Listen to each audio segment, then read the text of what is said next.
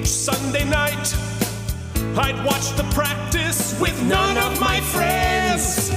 I'd turn the dial to ABC to see the creep of the week that Bobby Donnell defends. But I'm out of practice. With your hosts, Keith Varney,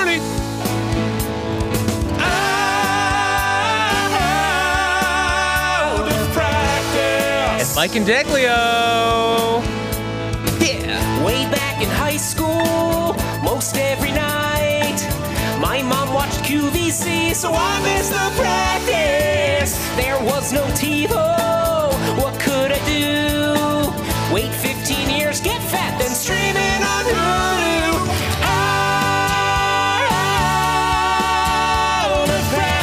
Mike spent about 42 hours doing video transitions, and you're listening to this. Out of practice. Spring has sprung. Good days are here at last. I mean, for the most part, maybe. Jury's out. And welcome to the Out of Practice Podcast, a weekly podcast in which Mike and I discuss David E. Kelley's award winning series, The Practice. This week we are up to season six, episode two. Although this is our third episode of the season because season because episode one was so damn long, which means the title of season of episode two is entirely appropriate. It is Killing Time which uh, you have been doing with us for years now. Uh, it is a beautiful spring day. How's it going, Mike? It's great. I was just going to say it's 60 degrees outside, and you're in the basement, and I'm in the office, and we are not outside. Although I might open a window. I mean, let's, if I might get crazy up in here and open a window. Well, I, right directly, you can't see it because the camera's in the wrong direction, but directly above me is the window well of the basement, which actually has like a little, uh, you know, like one of those cutouts with the, I don't know, it's a, it's a window well, uh, which I'm able to open the window and it has a cover so I can let Charlie go into it.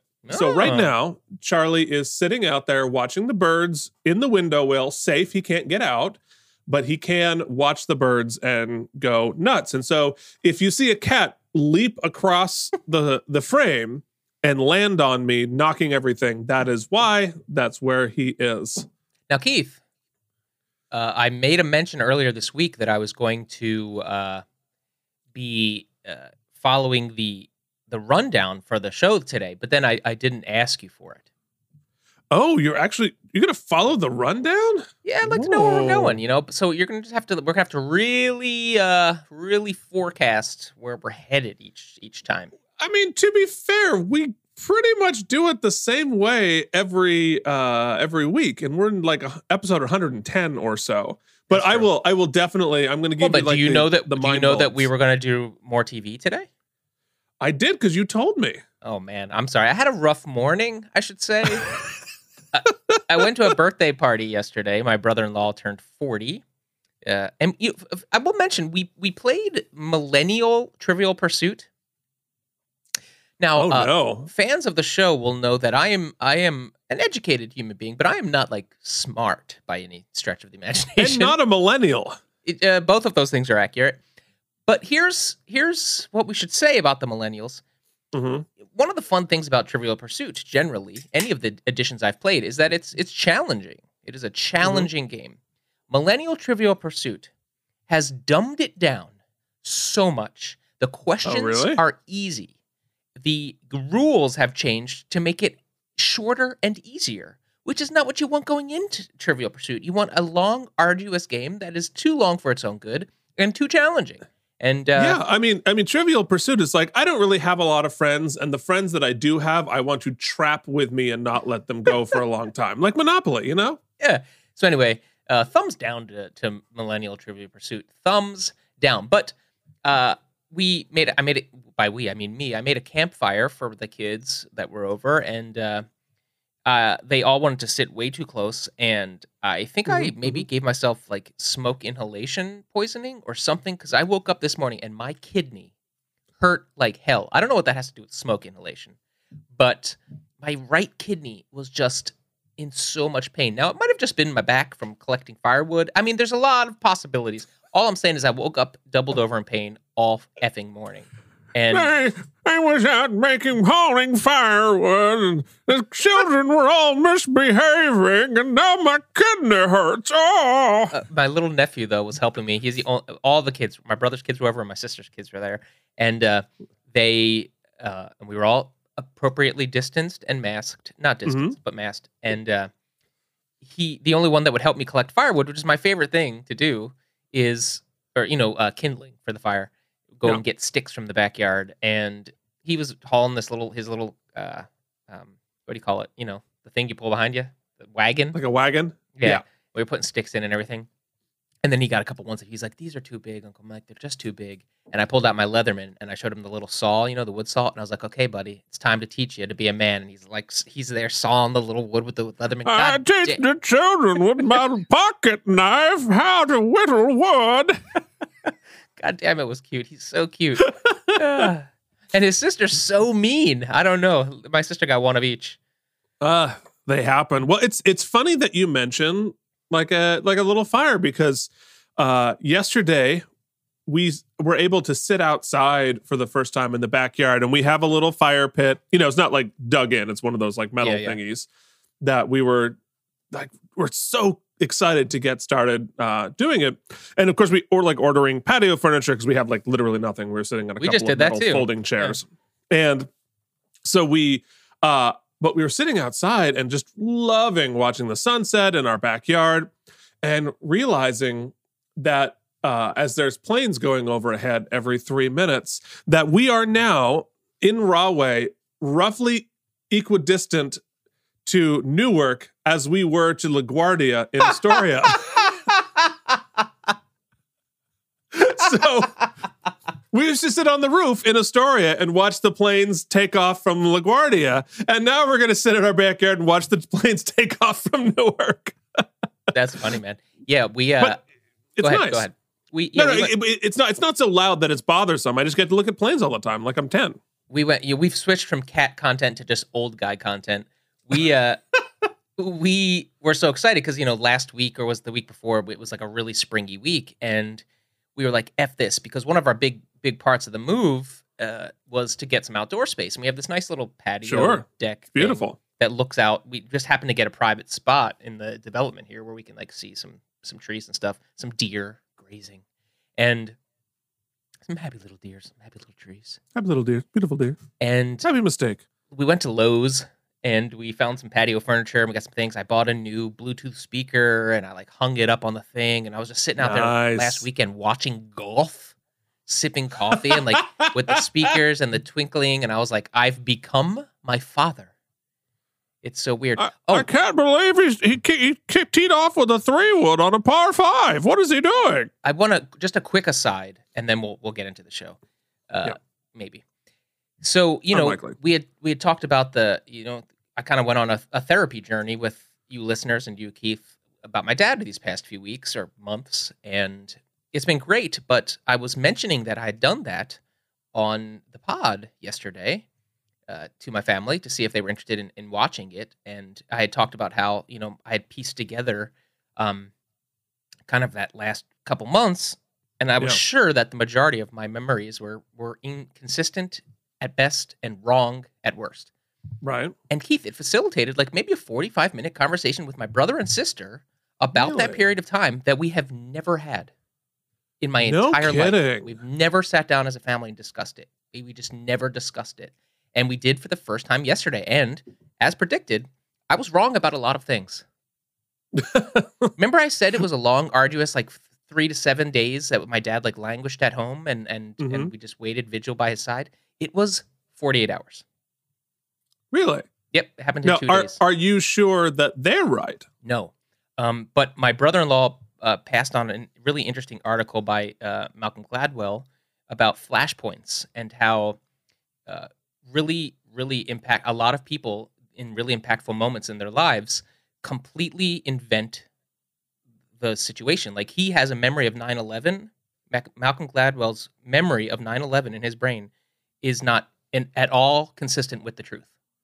Interesting. Yeah. He's like, my neighbor came over and we did all this stuff. And the neighbor's like, I, I didn't even see you that day.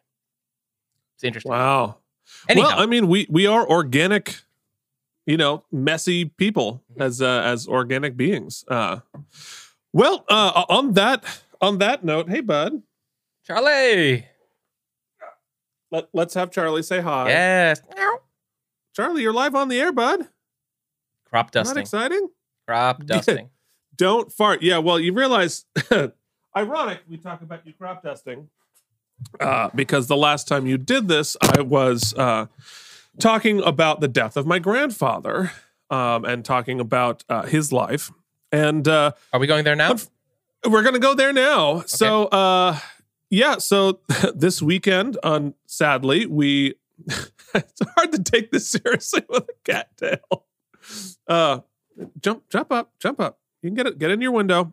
Um, but in all seriousness, we we lost my grandmother this weekend, um, which was not um, not unexpected. It was perhaps sooner than we expected, but also it's it's one of those things we were expect. You know, it's she was also 93 years old and had been in poor health for a long time.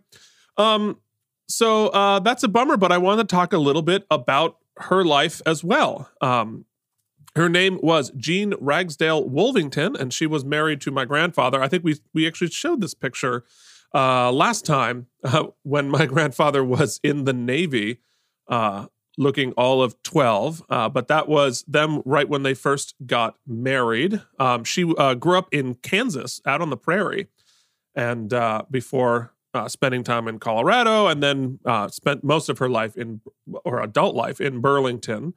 Um, so yeah, so she uh, was she was a really kind uh, and an interesting woman. She was the uh, the VNA Volunteer of the Year. Uh, she was a uh, her, her she really liked sewing, and she did a bunch of stuff like that. And so she spent uh, many years teaching refugees how to sew, just sort of basic life skills, um, and did all of that. If you go to the next picture, was one of their first cars.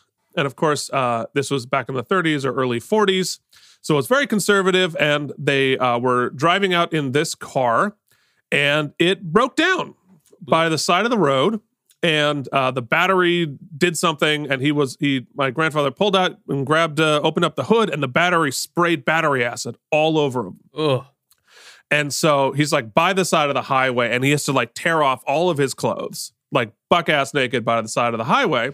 And he's like, Jean, get me clothes, get me clothes. And so, she, you know, my grandmother goes into the suitcase and opens it up and finds that my grandfather's mother had sewed all of his underwear shut for the honeymoon. so, uh, so that was fun she oh, so so this this is my grandmother and uh, her four children that's my mom the eldest on the right holding bob the baby and jim and claudia.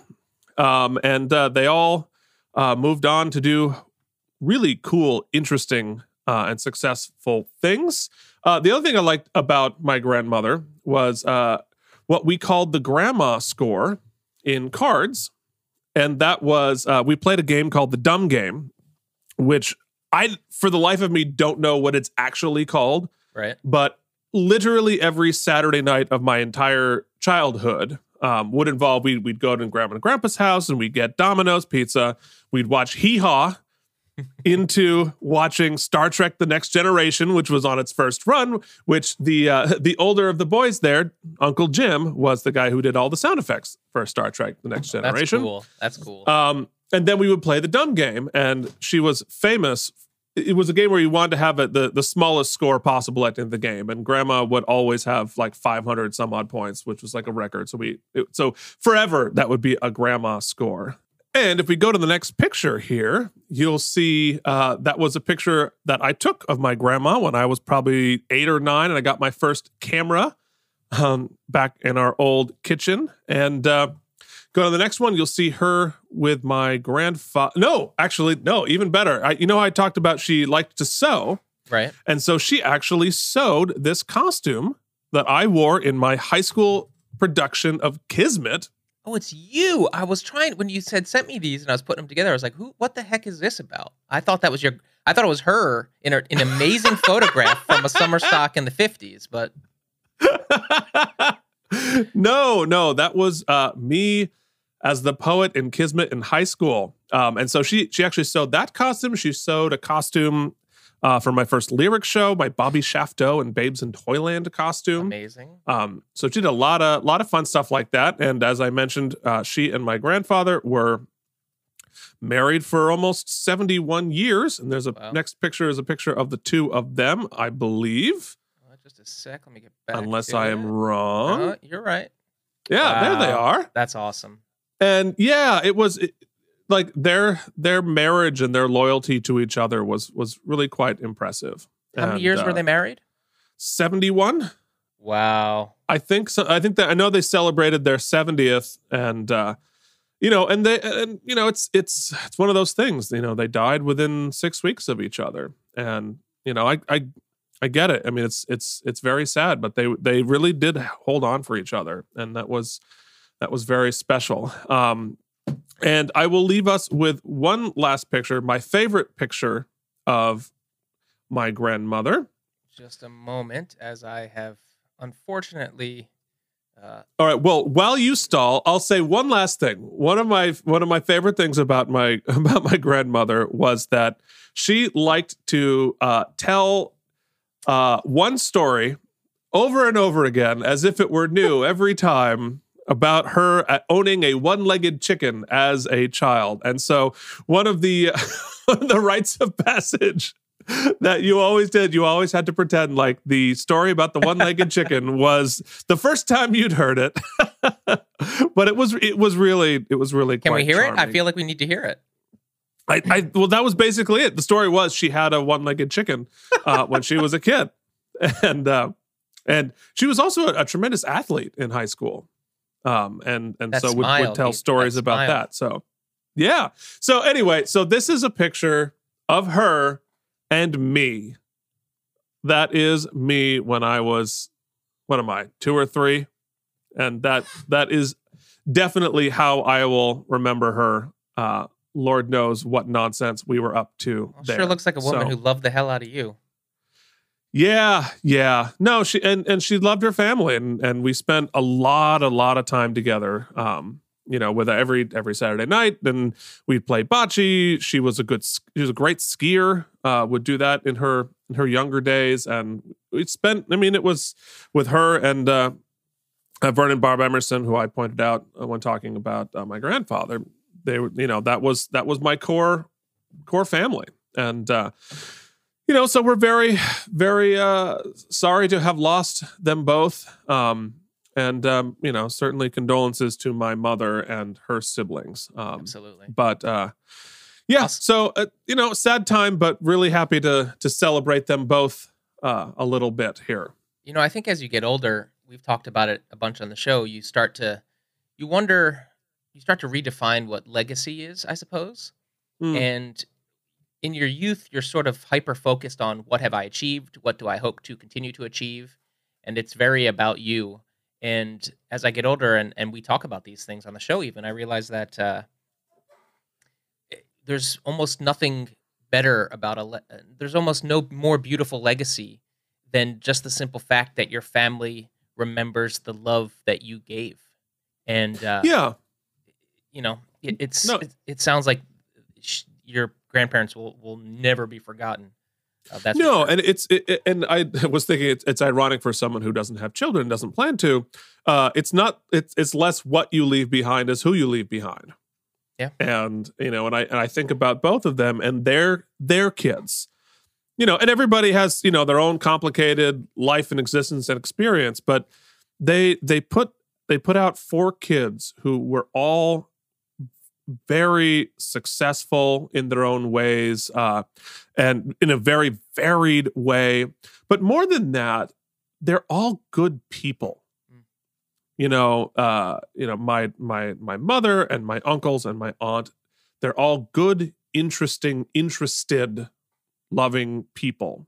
And however, however we all got there, that's really something to say. That's and and and they're all close and that's also a lot to say and so it's um you know i think that i think that means a lot absolutely. and they you know and I wouldn't be here without them So, anyway, uh, on that note, let us um, let us move forward with the show and do a little segment about people contacting us, Mhm. Mike, hmm called Filings and subpoenas.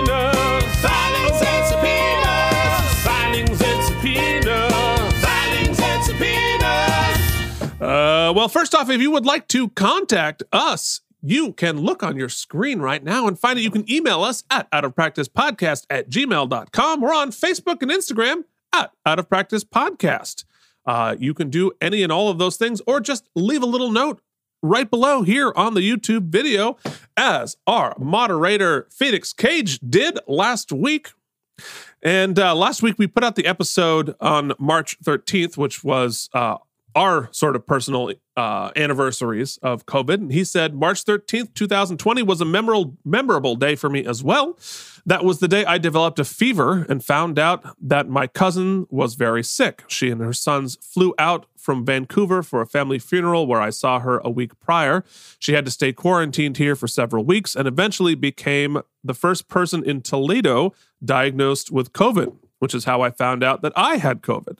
Many mem- uh, many members of my family had it that month, but fortunately, after the first one, none of us had to be hospitalized. Um, yeah, I'm I'm I'm glad that everybody was safe. I you know I I had a very similar experience. I mean, we got it sort of immediately after as well because of Jillian's show, which we had talked about in the podcast at the time. Um, but he said, uh, as a germaphobe, it turned out to be a blessing because one terrifying week saved me from being terrified for the whole year, which I think speaks uh, more to your mental health because uh, we got it. Uh, we were still scared all year. Yeah. Phoenix also says, Love the new look. I noticed it on the podcast thumbnail as well. It's like starting off the new season with a fresh coat of paint. And uh, to, we definitely to agree. which to which I say thank you. I I really uh, enjoy coming up with new nonsense for us every season, even though it probably just confuses our listeners. Mm-hmm. And uh, I, I'm trying to like draw in new people, like might have clicked on it once, maybe give us a second chance, but I think it's probably just confusing.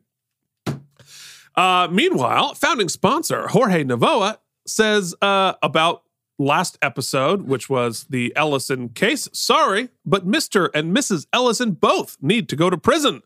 They named their daughter Allison. Allison Ellison? If ever the Massachusetts needed to bring back the death penalty, uh, to which you valiantly defended me because we had not dropped part two, because I had definitely brought that up in part two, which should be in your feed last week. Uh, I'm trying to. We're, There's we're so many recording. tenses that got combined there. We went into like a, uh tense black hole there for a second. and you will hear that in the future, in the past. in the past. Coming up in the past, you will hear that episode. But speaking, speaking of founding sponsors, ladies and gentlemen, we have a new founding sponsor. Joining the heralded ranks of Jorge Navoa, Cloud Lover 69, Leanne Wrights, and Jennifer Masanova, we welcome new sponsor Kari Kuhn. We are so, so grateful. Thank you very, very much. A new friend who has very generously uh, joined our group of founding sponsors. If you would like to join them, uh, Mike will tell you how. You can do so by clicking the show notes. You can leave a one-time donation or a recurring monthly contribution for as low as $4.99, which is very complicated. I don't know why they just don't make it $5, but it's the same difference. Wait, But they have to give five? They can't give like one? when the no, yeah, I think the the the lowest monthly contribution via uh, Anchor is five dollars, or people are just generous. I don't know. To be honest, I haven't given it I- a lot of uh, I don't know. Maybe, maybe Anchor is wildly overestimating us. yeah, potentially. But look, look, we've developed quite a war chest, which is why we can afford all of the bells and whistles you see and these like stupid string lights I've strung up on my instruments so that I am as I cool as Keith in the basement. Uh, but but should you decide? We're having a, a LED light off. should you decide, yeah, Amazon's like, guys, enough. Uh, should you decide you don't want to uh, contribute to the show uh, financially, that's quite all right. But we do uh, we do remind you that you can join the jury um, and just leave a rating review on Apple Podcasts. As Keith mentioned last week, somehow, some way, it actually is helpful. So It makes a huge difference. And uh, we very much appreciate it. Well, uh, yeah. So again, thank you so much. I'm assuming it's Kari, not Carrie, but uh, if if I'm wrong, uh, let us know. Uh, Doc our pay. I, I understand completely. Uh, yeah. So thank you very much. Very exciting. And now it is time to hop back into the time machine. no, no, should Mike. we do TV first? Oh, okay. It is time to pick up your remotes and do a little segment we call.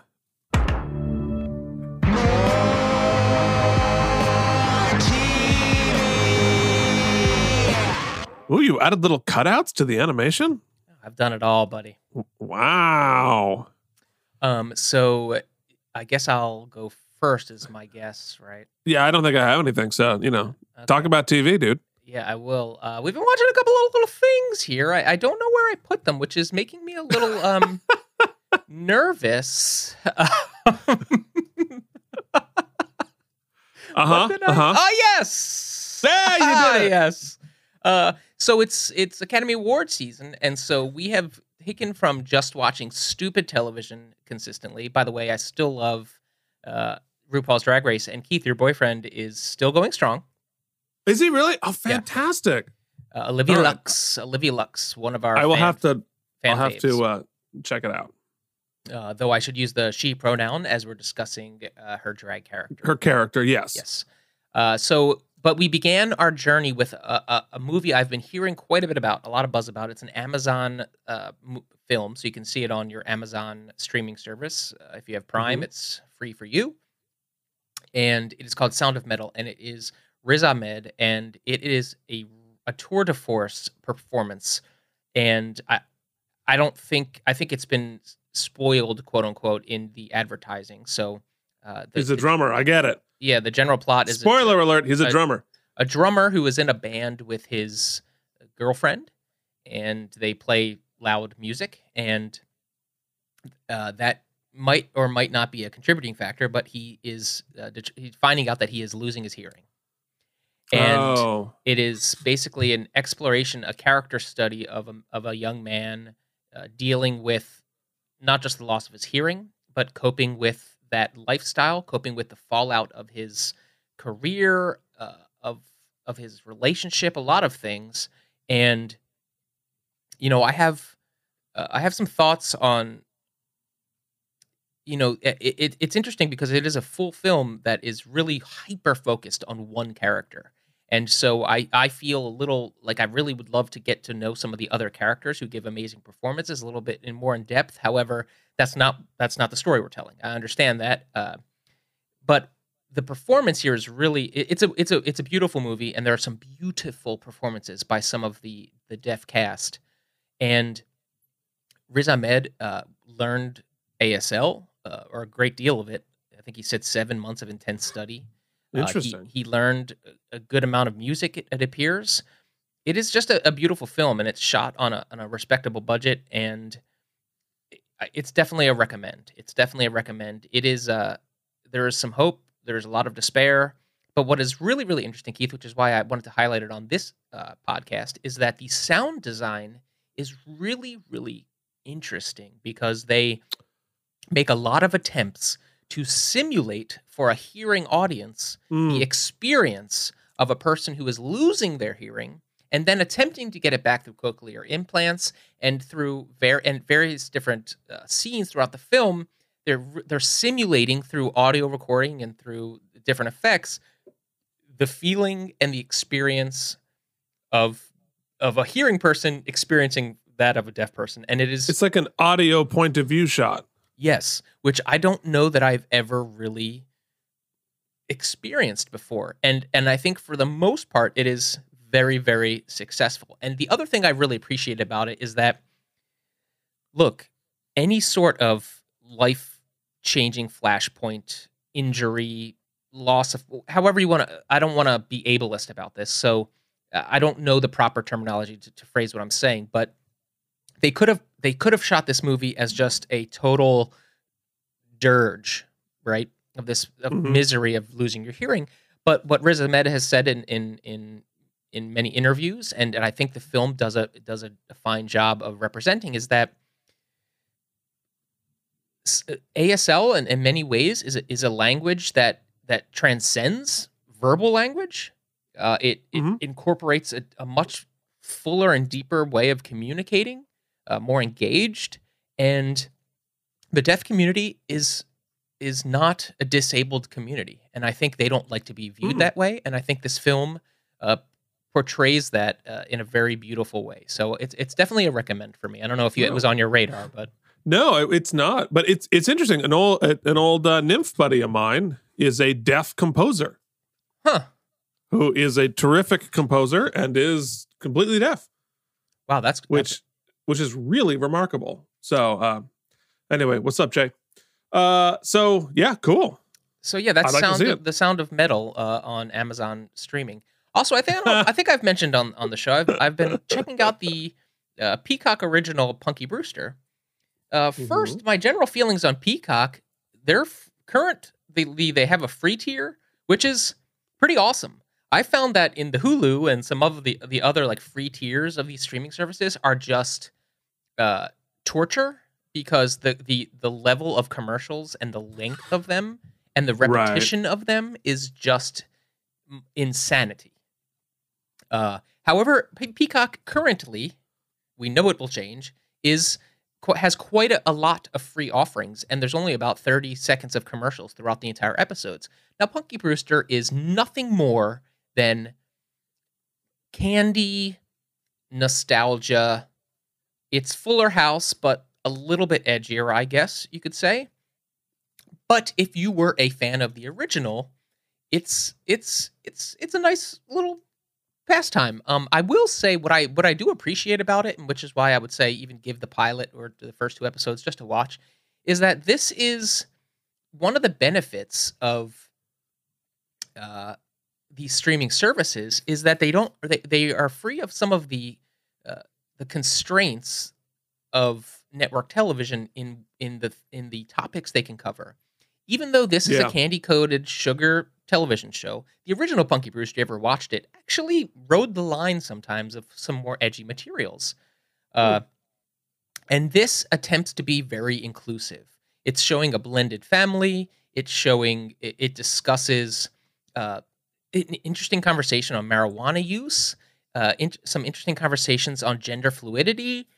A lot of now it does not go more than itsy bitsy skin deep about these things, but right. the the the the acknowledgement by the writers that they're att- attempting to insert into ch- I mean young child programming, tween programming at best, uh, some of these topics I think is is a good indication that we can there is a moderate voice, a moderate liberal voice uh, that isn't just so that's like total cancel culture and like you know totally progressive and or and or totally like we have to have conservative family values.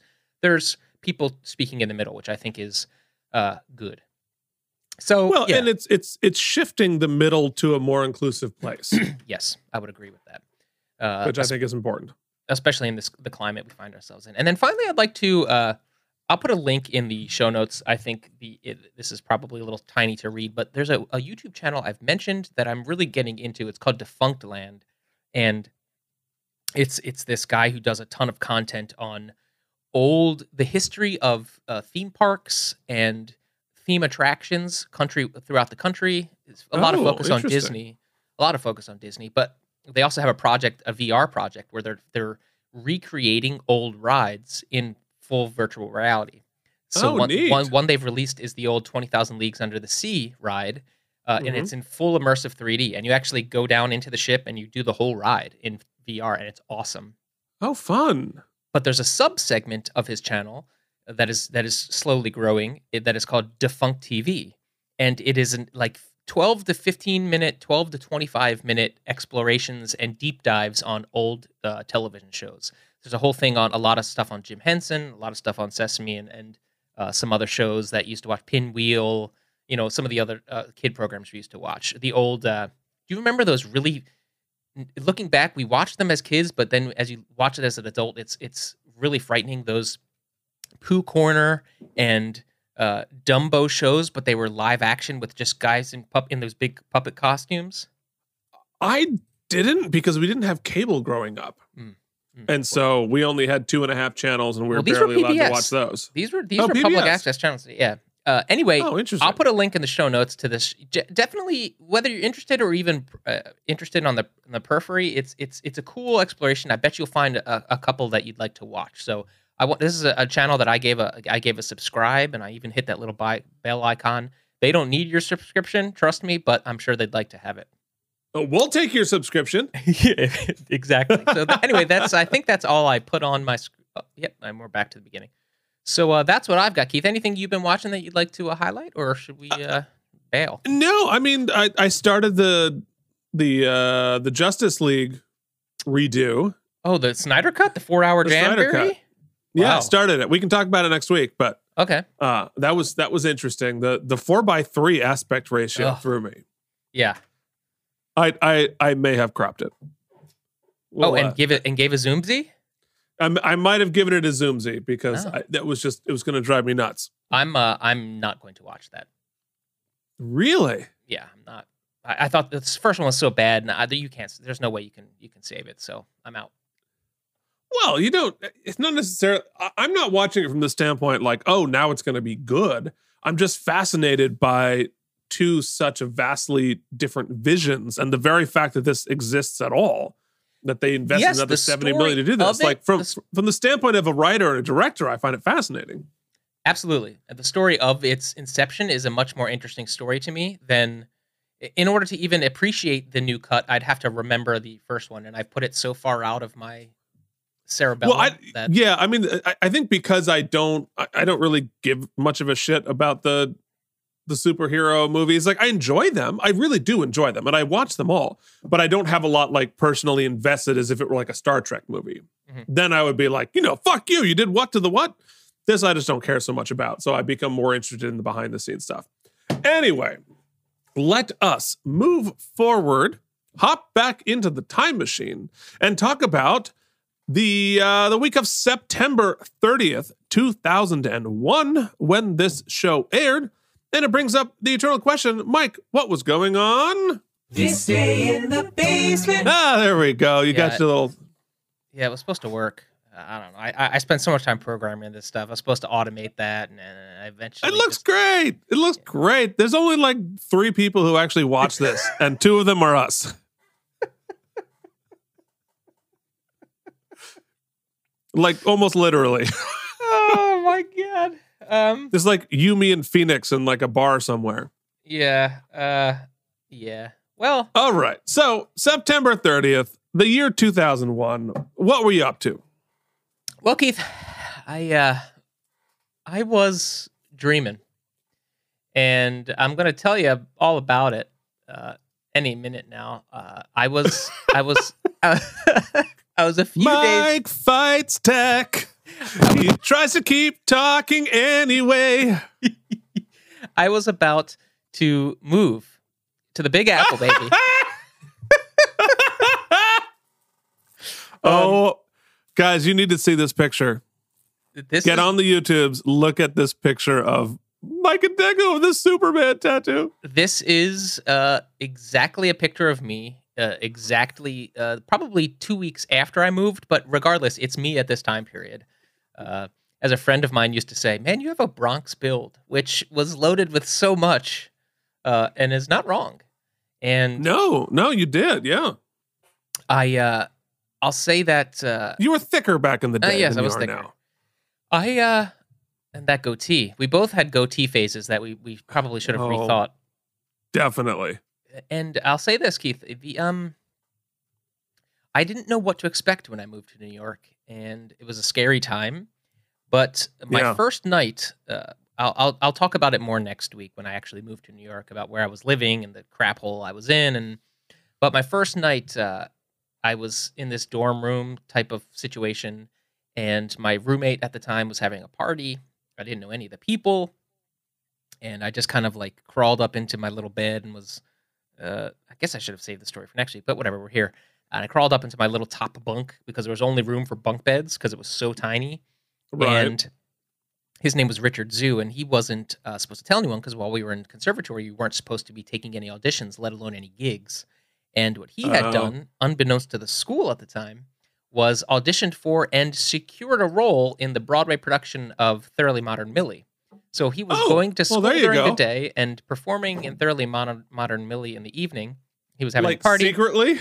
Yes Oh my god. and uh, one of the cast members from that show i will that i'll leave for another time uh, was over at this party and some things were taking place and uh, they decided to all crash there but there was no room. And so this very beautiful uh, member of the cast crawled up into my bunk and was like introduced herself. And she was like hey you mind if i sleep here? And i was like no no i don't. And uh, i thought to myself well maybe this will be okay that was how I got ushered into the, the New York uh, theatrical scene. I mean, Oh nothing happened. Obviously, I, I slept like like this and was you know, but uh, oh my god. I'm gonna get on Facebook and ask Harriet Harris how the night was. no, yeah, right. So me and Sutton have been friends ever since. so uh, you and Gavin. right, right, right, right. Um, anyway, so I wow. think that, that uh, that is such a college experience. it was really cool. Yeah, yeah, yeah the platonic bed share. Mhm. So Wow. uh, let me. Uh, I think I think everything should be working now, if I'm not mistaken. Yeah. Okay. Yeah. Let's move on to uh to our next thing. Anyway. You mean like what happened in my basement? Oh, oh God. Yes. Sorry, Keith. Uh, you, You were know, I- so excited about uh, having the uh, three quarters of the original cast of Thoroughly Modern Millie in your bed non-sexually. You forgot right. that I was also Oh, there it is. Now it worked. Oh, we got him. hey. oh my god! Next week. Next week when it all next week we're gonna get this. We're gonna nail it next week. So, uh, so what I was doing is I was beginning rehearsals for uh, what was sort of the big event of the first half of my senior year at school, and that was I was in rehearsals for the uh, opera Transformations, Whoa. was a contemporary atonal opera by Conrad Susa, which was a uh, a retelling of the Grimm's fairy tales by Anne Sexton, which took place in an insane asylum, was the darkest thing you've ever seen in your life, and completely atonal the entire time. And I played a crazy person and Rumpelstiltskin. It was Hmm. really this crazy experience, but I, I all of that makes it sound like it wasn't awesome, but it was super awesome. and I really enjoyed doing it. And as we move forward, get closer to the performances, I will uh, fill you in with more stuff. I have productions from, I have photos from the production. Uh, my parents have a VHS of it. I don't have access to it. So, um, but uh, in this, and I perhaps I'm just teasing it. I may or may not do it, but in the next couple of weeks, I might uh, sing a little phrase Yes. from it, which was the. m- There is uh, things as difficult in music. I'm not sure there's anything more difficult than this insane atonal phrase that I had to learn and did so many times that now, 20 years later, I still remember it. Uh, and we will. yeah, I guess there's no other that. way but to insert it into your gray matter. Oh my god, I it it'll it'll be with me to my to my final days. Um, but it was uh, it was really cool. It was a, it was a very cool production. That's awesome. and it was it was neat to be doing something where the composer was still alive and so on and so forth. All right, we will talk more about that later. But now it is time to zoom out a little bit and uh, talk about this day in a, a, a, a- some sort of a globe-shaped thing. Are you ready, Mike? Yeah.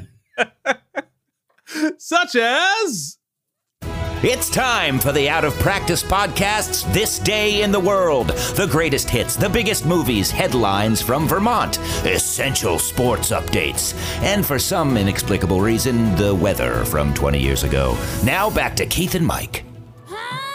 Well, Keep on falling. yes, look at that.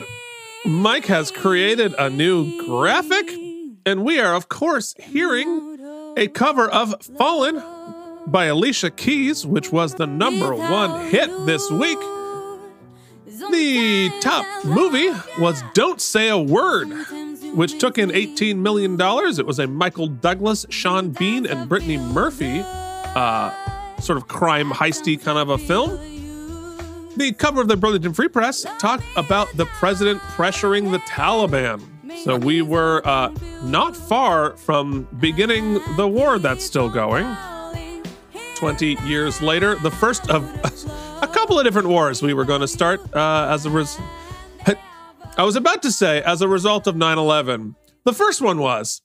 Second one was a result of you were Yeah. mean to my daddy and I want your oil. But Yeah, that's, that's a topic for another time. Scratching those 20 year old uh, wounds. Speaking of things that are 20 year old that most people don't want to talk about, Phoenix, it's time for. It's time, time, It's time for sports ball. The New York football Giants beat the New Orleans Saints in the first game back at Giant Stadium after 9 11. Thunder and Lightning both scored in the second quarter before Kerry Collins put away the Saints with a 46 yard to Joe 46 yard touchdown to Joe Jurevicius to cement the 21 13 win. Tony Bennett sang the national anthem in a ceremony honoring first responders. Meanwhile, the Eagles crushed the Cowboys 40 18. McNabb threw three touchdowns, including two to Chad Lewis. Oh. If I hadn't got there. stumbled, I would have gotten there You almost got there. would have gotten there. Okay, and now in the segment which we normally would do the weather, we're gonna do another segment that involves uh, a different time period and perhaps behavior not sanctioned by the law in a segment we call.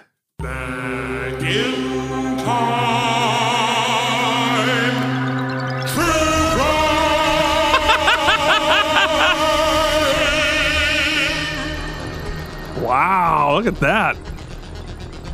On October 31st, 2001, Ryan Ferguson and his friend Chuck Erickson, both 17 year old high school students, attended a few Halloween parties and then continued to drink at a local bar in Columbia, Missouri. That same night, Keith Heitholt was found beaten and strangled to death during an attempted robbery in a parking lot not far from where Ferguson and Erickson had been partying. The night of the murder, Erickson had been under the influence of cocaine, Adderall, and alcohol, Keith, which caused him to black out. As the case drew attention from the local media, Erickson began to have lucid dreams about the murder, prompting him to question his actions on the night of, that it happened. He asked his friend Ferguson if they had any involvement in the murder, and Ferguson said, No, absolutely, we were drinking at a party. In 2004, a local newspaper released a sketch of the suspect, and Erickson believed it resembled him. So, after expressing his worries to a couple of friends, one alerted the police and he was taken into custody for questioning. During the interrogation, Erickson didn't know any of the details surrounding the murder, including what Holbert was strangled with, what he was wearing. But despite no evidence linking them to the crime and any apparent motive, Missouri prosecutor Kevin Crane charged Ferguson and Erickson with the murder. Erickson, that's the guy who had blacked out, agreed to a plea deal for a lighter sentence of 25 years in exchange for testimony against his friend Ferguson.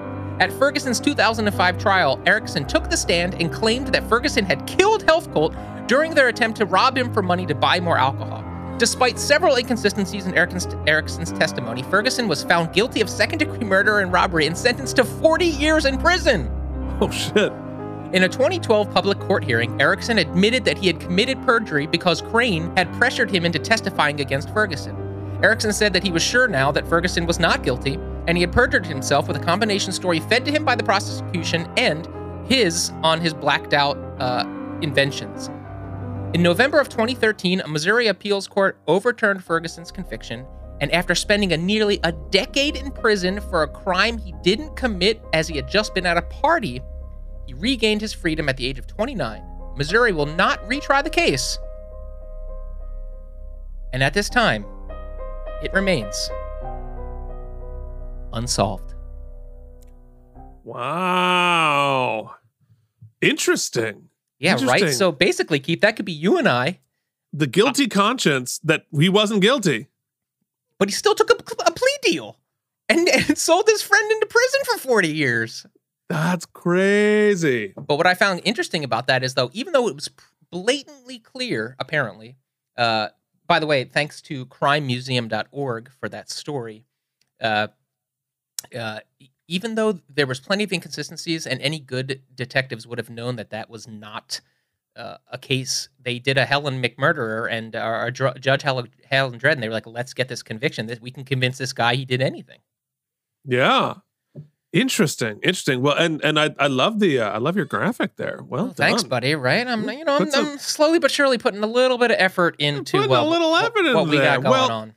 You know, it's so funny that you mention uh Helen Judge Helen McDread uh because that's I don't know, related to some uh was it was a television show uh that we we used to I vaguely remember I might have blacked out from a, a college party but I vaguely remember we used to talk about some sort of a television show Mhm.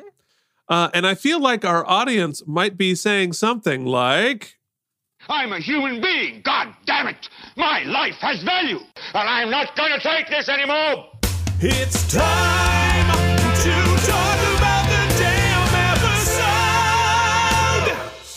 This episode of the pra- the practice. That's what we talk about every week a little bit and mostly about ourselves.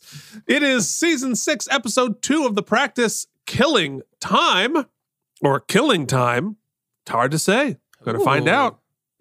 And it was written by David E. Kelley and Lucas Reiter, who last wrote on Poor Richard's Almanac, Oh, and directed. That's when he bid it, right? He, yeah, that's when he bit it. And uh, directed by Daniel Attias, who last directed The Case of Harlan Bassett. Another great episode, Mhm.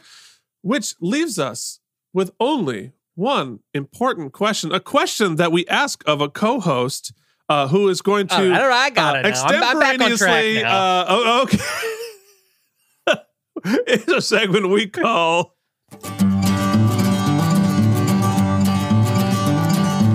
What is that supposed to mean? What's your problem? Is this what happens to women when you insert your penis? What? What does Mike think's gonna happen? You know, what if he would have drank the curdled milk? Then what would have happened? Now, if you're playing at home, you know season six is the season of uh measured, me- measured. no no no no Oh, wait. no You're right. You changed. it was it's it is the season of uh extreme pitches or sexy Oh. pitches or uh yeah, big like that. pitches big Sex- pitches it is the season of big pitches where you're gonna pitch your uh you pitch an episode to us mike Well, you'll recall at the end of last episode, we were so which is like now it's our third episode, but it's now it's like after their second episode. We really screwed up the timeline here. so in the future you will already have listened to this Yes, uh, and you'll know that uh, we got uh, off for the murder of that guy, and it was because he was uh, having a gay affair, and his wife actually did the murdering, and then Right. she did a whole monologuing. Uh, you know, you caught me monologuing with uh, Eleanor at the end, and she was like, "I did it." Ha, ha, ha, ha, ha, ha. You can't catch me. So just like that, actually. That's a very It would- it was a remarkable uh, uh, daryl hammond are you here uh, Daryl and uh and and Eleanor instead of just being like, "Ah, you win some, you lose some," is like, "I'ma get this B." So, in an incredible episode of The Practice, Eleanor decides she cannot abide by what has just Mm, mm. transpired. okay okay It's one I'm- thing to lose, but it is another thing to be mocked and to be lied to and to be Okay, used right, as a I'm pawn, interested. used as a pawn in a, a blatant murder uh, escape.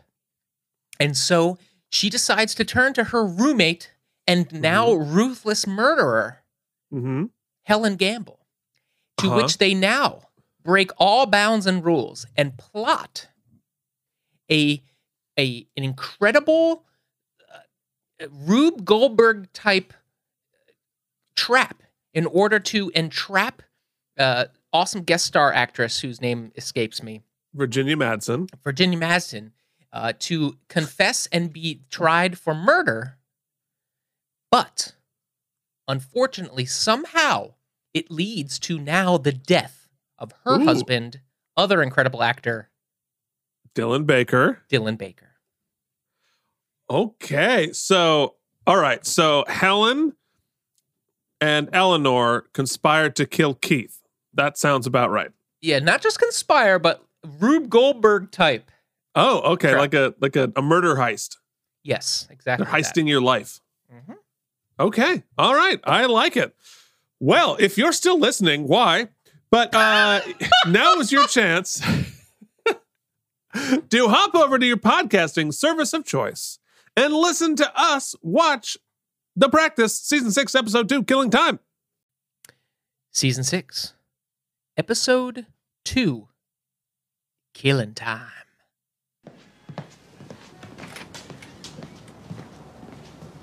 Oh, Virginia Madsen's back already. Jimmy, those glasses, buddy. He looks I like a 70s coming in.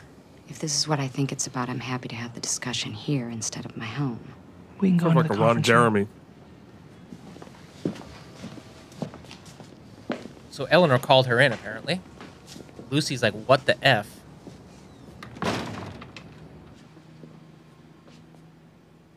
I won't presume to know the anger you must feel toward your husband. Wise choice. He's in prison for a murder he didn't commit. Can you really live with that? Was that your concern? How I'm holding up? Oh, if he was I guilty. Could negotiate a favorable deal with the district attorney. Yeah, Yeah. he took a plea deal, remember? Oh, Marcia, That's right, the plea deal.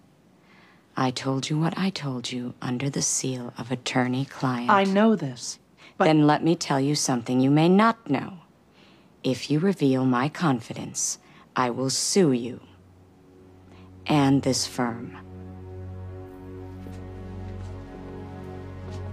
Man, she's not messing do messing you around. really think I'm afraid of being sued, Marcia? Marsha, Marsha. Keith's joke. Keith can accept it this way. Why Keith's can't Keith's joke. you? Keith's joke. Because I can't. Okay, so far I'm doing good. If you pull that switch, Eleanor, at least have the presence of mind to enjoy it, because it will be your very last act as a practicing attorney. Oh, I'm gonna enjoy it. Okay, well, you know, your pitch is working pretty well so far. So's my volume knob, apparently. Yeah, well, you know, this is your chance to notice uh, Ron Livingston in the credits for the first time. Yeah, Ronnie. How's that um how's that sync for you, Keith? Any better? It's fine. So that's a no. No, no, no. I think it's good. I yeah. I you know I'm, I'm just staring at the video of myself the whole time. Oh yeah, that's true. You gotta get that quaff going. That center part, baby. I know, Jillian was trying to talk me into like, why don't you try a side part for the first time since 1991? No. I can only hope that somewhere, some sometime, somebody, Leanne Wrights, founding sponsor, goes as Keith from the Out of Practice podcast for, ha- for Halloween.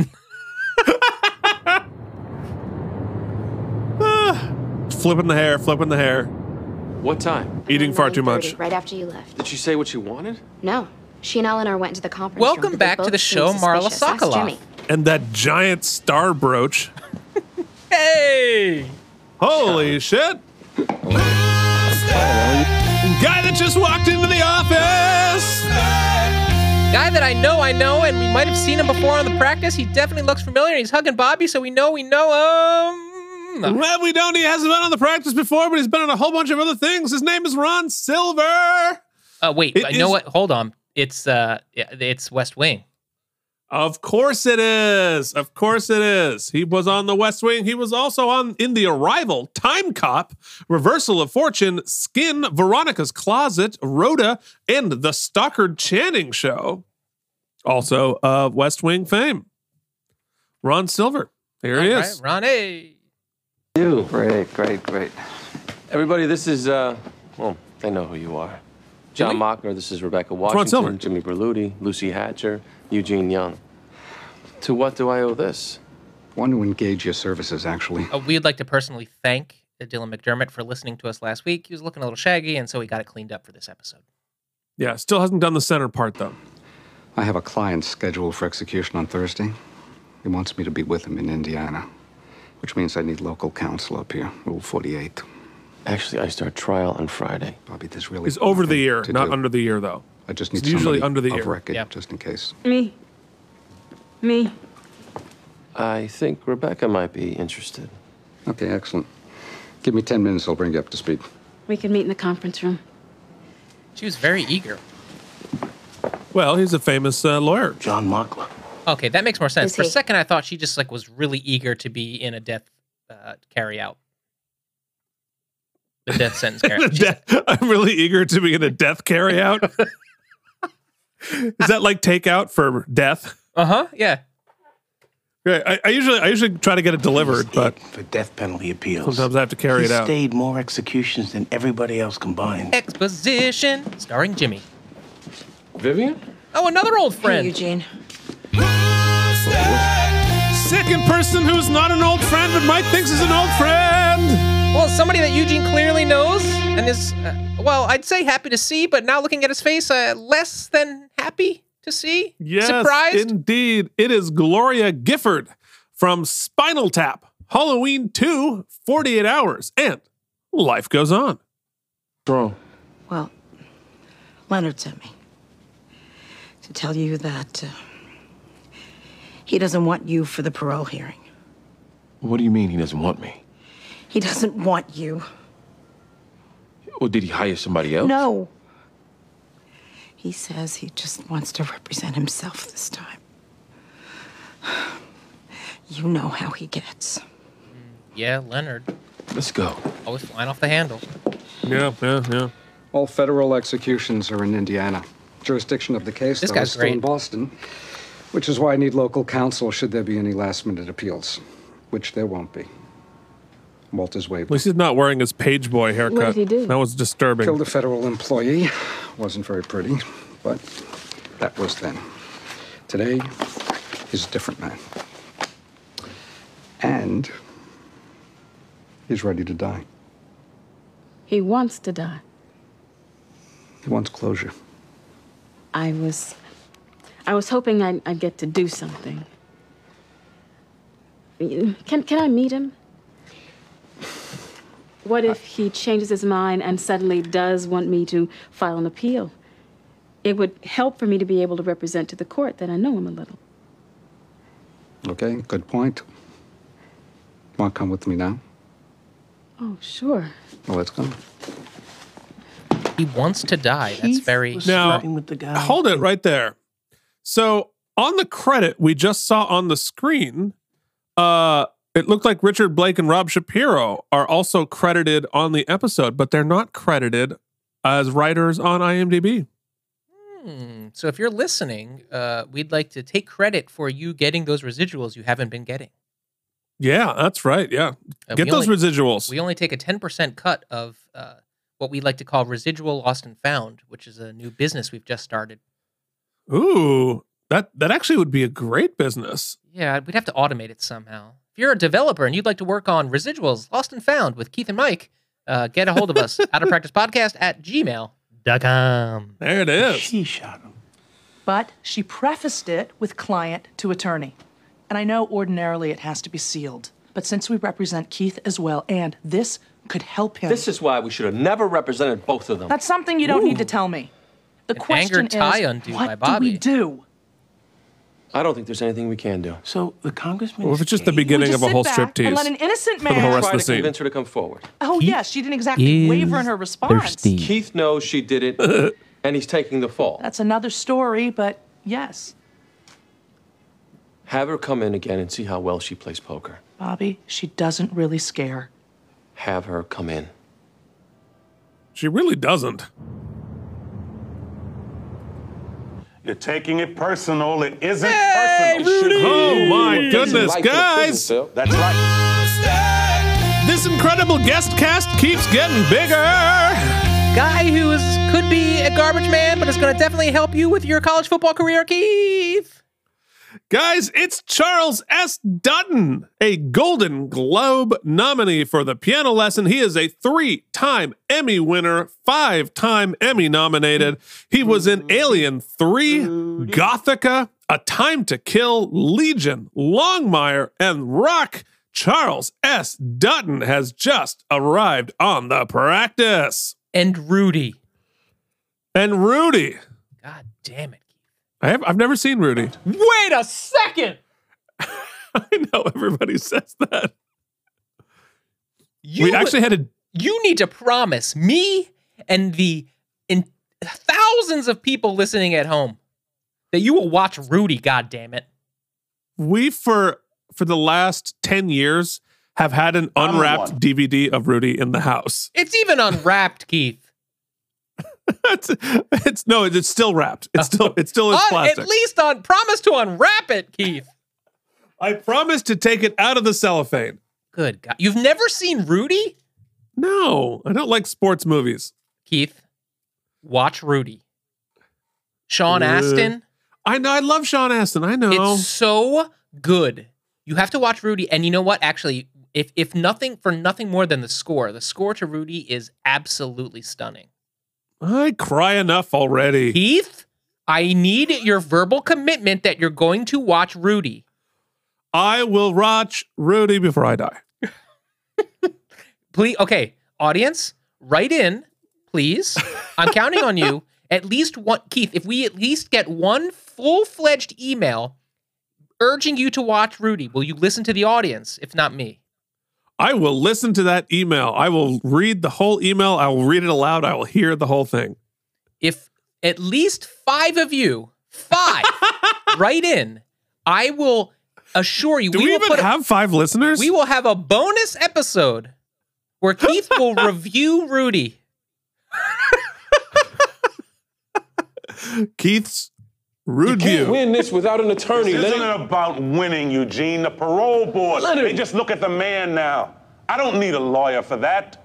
Lawyers sometimes can obstruct the view. So this is about punishing me. It is personal. I know you did the best you could. I know that. You also know that I paid for half of the investigation with my own money. So you don't feel entitled to tell me you're angry. Instead, you just dismiss me with this passive aggressive. Hey, if I wanna fire send your wife to say don't You're come. fired then, okay. Oh, already great. Already a great scene. If that's the way you want to hear it, hear it I mean, that talk about way. two fucking powerhouses. Oh, Jon Favreau's also in Rudy. You should know. I figured the only chance to convince the board to let me go is to go in there and put myself before them without the shield Without law. the advice, Oh, because you Eugene. know what my advice All right, will be. Enough! Shut it down!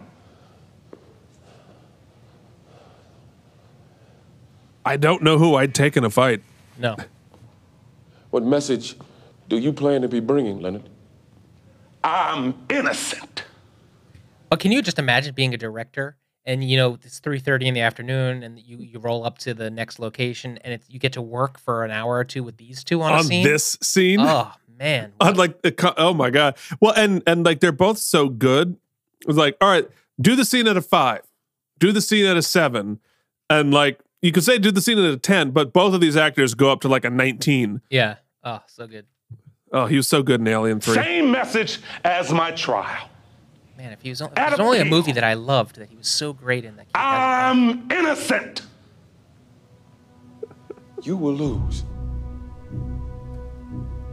Now, if it seems like I'm taking this personally, it's because I know you're innocent. And I know I'm the lawyer who lost this. Yeah, we always pick the you, witnesses Eugene. You're who I want. I've done my homework on the board. Let me do this with you, Leonard. You got a wife out there, man. Who turns a son down who wants his dad to come home. Let me help you.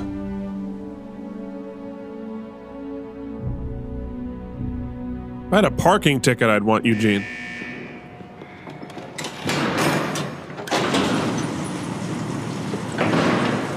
Okay, so Rebecca and Ron Silver are going in to meet the guy on death row. Didn't you explain it to her? I'll explain who you are. Yet another guest star.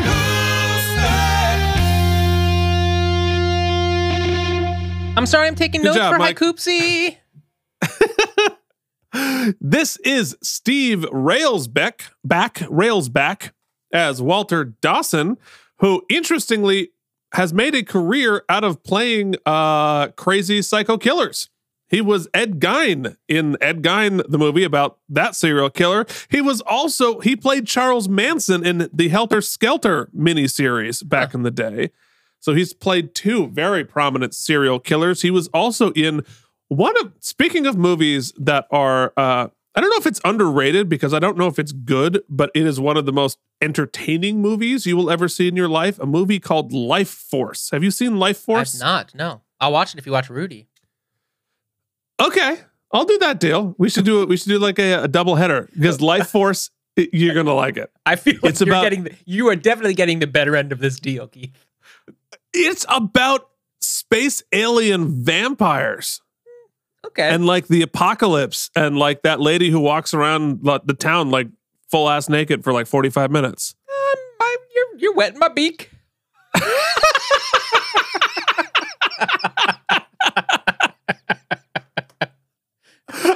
I was gonna cut that part, but then you you made it so much worse. now it has to stay. No, it has to stay.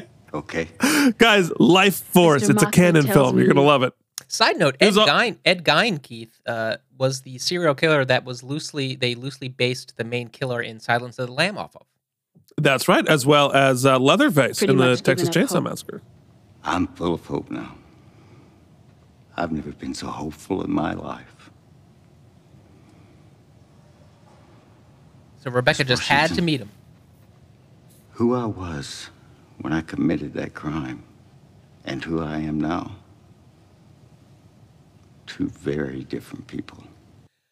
So already I can suspect through TV tropism that Mhm. uh, based on how sure that uh, guest star wanted assured us that he wanted to die, now we're gonna have a, a we're gonna find out that Rebecca that he really wants to live, and Rebecca's gonna believe his story that he's turned around, and she's gonna fight to stay the execution against the better.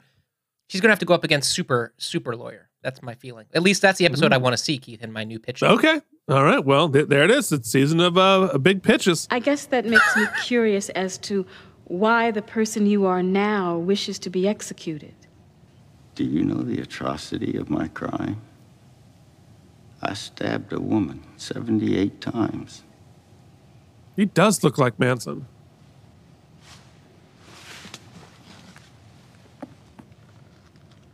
I studied this, Bible, I'm guessing. prayed. I was trying to find a way to forgive myself. And then I saw the truth. Forgiveness is somebody else's job, and he's already done it. He washed me clean the minute I sincerely repented. When you pray, do you tell God what you want? Or do you ask Him what He wants? God doesn't forgive you so you can die happy. I think He, he washes you clean so you can start over, so you can learn and, and struggle and do His work. Walter, you could live another 40 years. And how much good could you do in here in that time? How many people could you help? How many souls could you save? Maybe you could start some ministries. Walter, have you ever thought of that? Scene is given more poignance knowing of her religious backgrounds Just- now as a Jehovah's could file- Witness. You took it out of my mouth.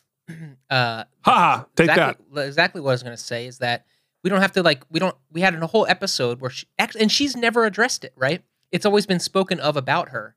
Uh, and they and there was a whole episode about them arguing about what her beliefs were. The in one- deliverer of Tom Brady's baby, CCH Pounder. Yeah, but we now have in one succinct little scene, a couple lines of dialogue, a pretty damn good encapsulation of what her sort of moral center is. And Yeah.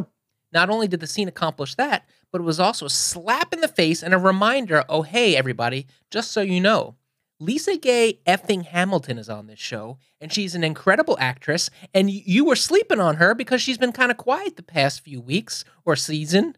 And uh, When she oh, wasn't yeah, getting blowed up. yeah, our cup runneth over with effing talent. Agreed, sir. Agreed. Keith, we now segue into a prison scene.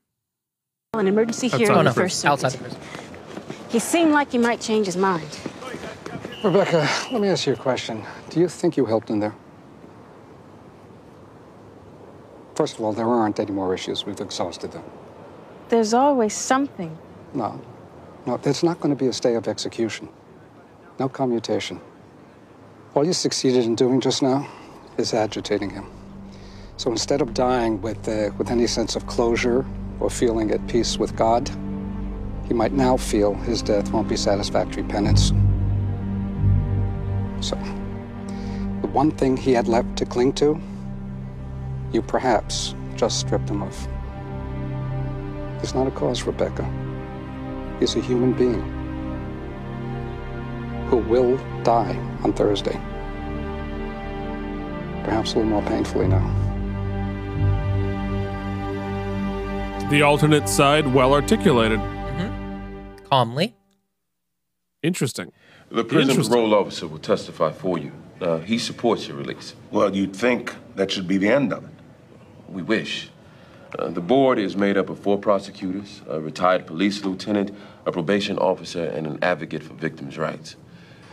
It's stacked. That's Okay. seems like an injustice in itself. Let's turn to it. You know what I'm going to say.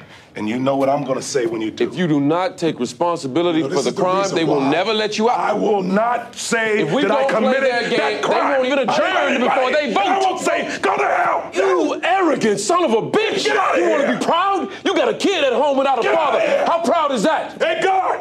Get him out of here! Hey, stay the hell away! This is lawyer client. Don't God, come I'm near us. here. I'm not leaving. Can they do a play together? You have to. I'd, I'd pay 150 bucks to see them do a play. They do not let people out of here unless I'm not they show leaving. remorse. That was the best I could Sorry, do. I- Mike's I- neighbors. I, I think I hurt myself. It's the only way.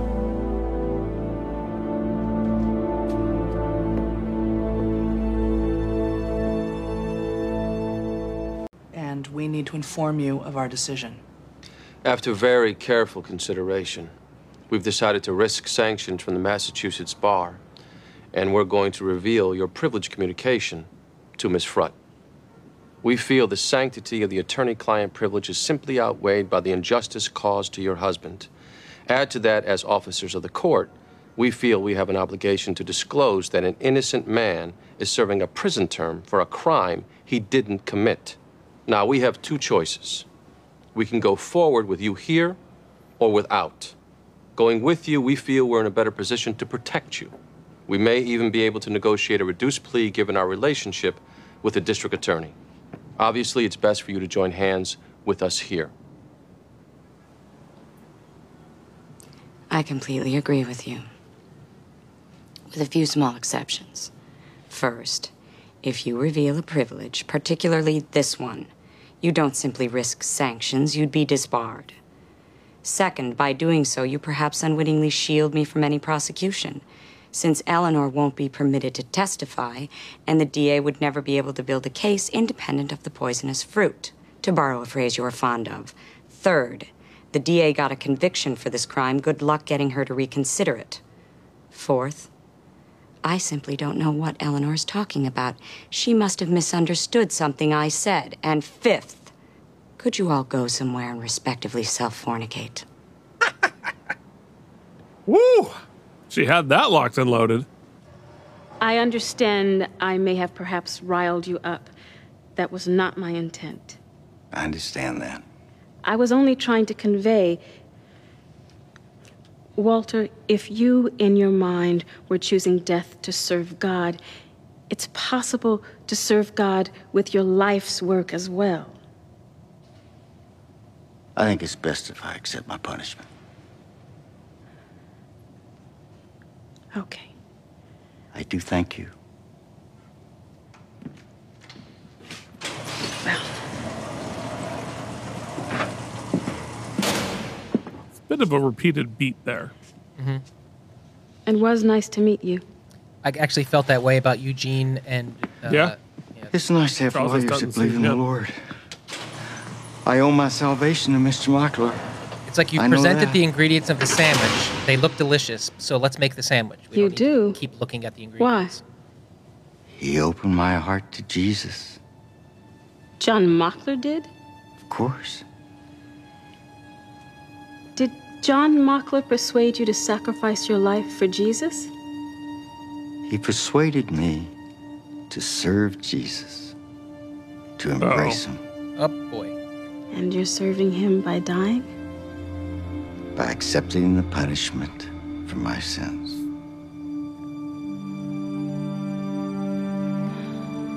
This just got a lot more interesting.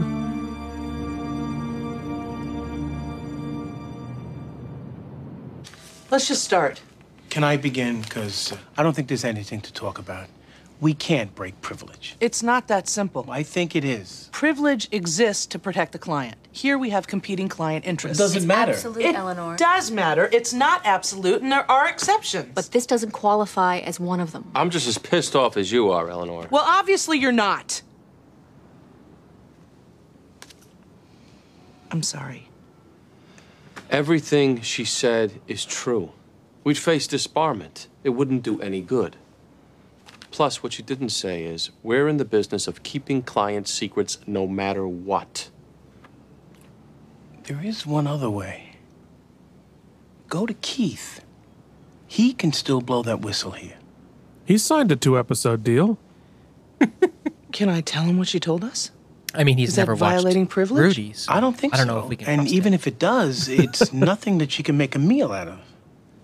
Would you be okay with me going to Keith? He already knows her. Hmm. I think we can live with that. He didn't exhaust all the appeals. What? John Mockler. Keith, you know, when attempting to compose a haiku with limited mm-hmm. resources, three full Yes. case, three full cases makes it very difficult. Three full cases now. Mike wishes There's he hadn't done this. Walter Dawson, and Mike there quits haiku others. game. What others? Death penalty clients who suddenly found God and decide to waive last-minute appeals. strikingly John close. Mockler helped them all find God. He's helping the state kill his clients. Wow, they really went for the uh, the dramatic score there. Is this why you want them to see me? You do seem to have a high percentage of clients who find God. Right before they die. When was the last time you faced death, Rebecca? It can make you turn to spirituality, believe it or not.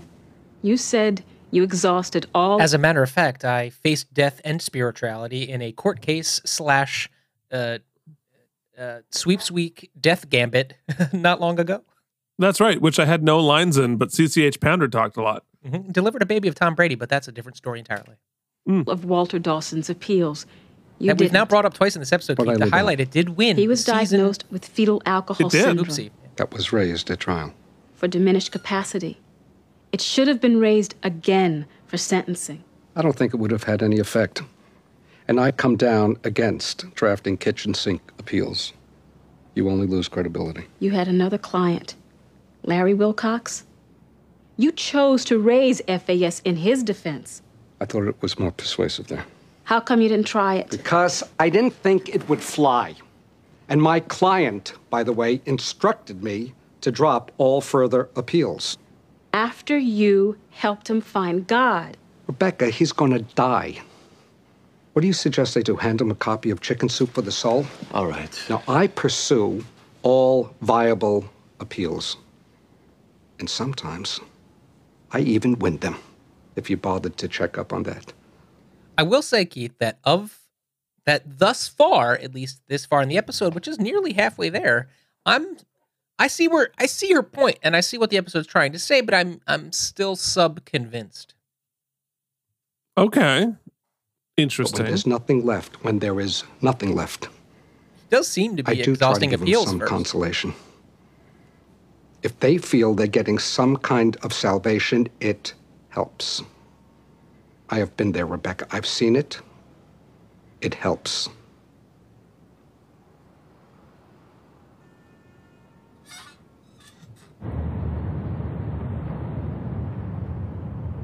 Wow. Fancy Boston. Uh, full resolution. A long Hero. time since I had on a coat and tie. you look good, Dad. You think so? Do we know the details the of this case goes at all? up first. He's with us. Remember, the board doesn't. No, other than he was convicted of you murder. Can't let them antagonize you. You want to say that again? You want to give me some sign you get it? He gets it, Eugene. He's ready to do what's necessary. Baby. All I've had these last 12 years is my word and the truth. If I say I killed that man, It's your only chance to get out. there's been a lot of people supporting me, Vivian, raising money to pay his bills. People going to the bank on my being innocent. What do I say to them? They all know this is part of the game, Leonard. Me lying. I gotta go and lie to get redemption. That's the game. Dad. Just get yourself out. Come home.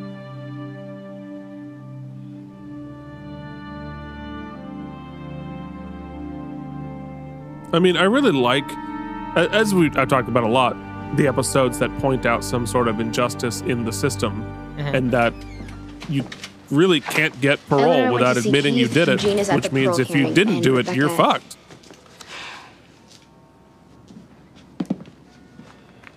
Oh, Rebecca's on a You mission, baby. There's more. Rebecca, You might believe him, but I don't. there is nobody who's done more to fight the death penalty than John Mockler. Bobby. We have to keep saying his There's first and last name. More. Mike and Deglio, why would you ask that? What are you talking about? Dylan Baker's back. I know. Marcia discovered you in bed with McNown. She killed him. I know it all. How can you be willing to serve a sentence for a crime she committed? My God. Do you think being gay is worse for your image than being thought of as a murderer? I don't know what you're talking about. Marcia told me to keep me from going after Allison. She is lying. To punish me for killing her lover. Oh, she's seeking to punish you by confessing to me she's a murderer. That really makes sense. Keith, I'm one of your oldest friends. That's true, Camryn Ma- Manheim. I am not gonna love you any less because you are gay. For God's sake. Do you know the letters I get? They think I'm a hero. Good for you, they say. I would have blasted him too.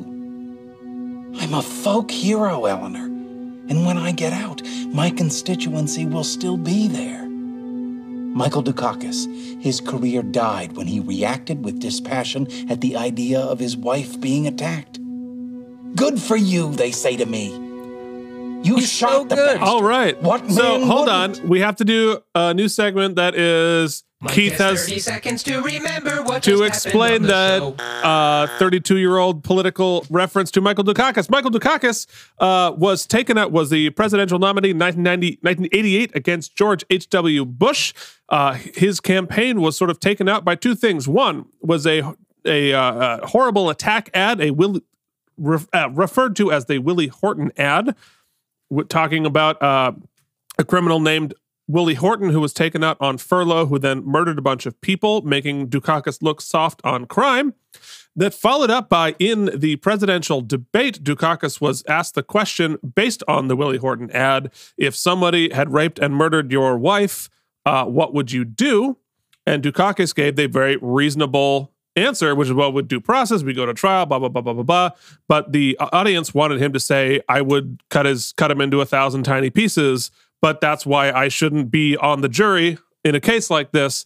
Uh, and that pretty much tanked his career, as well as speaking of tanks, riding around in a tank looking like a little muppet with a big army hat on. I don't know why I know all of that off the top of my head. I just am that nerd. And that uh, was perfectly within the 30 second time frame. It was not.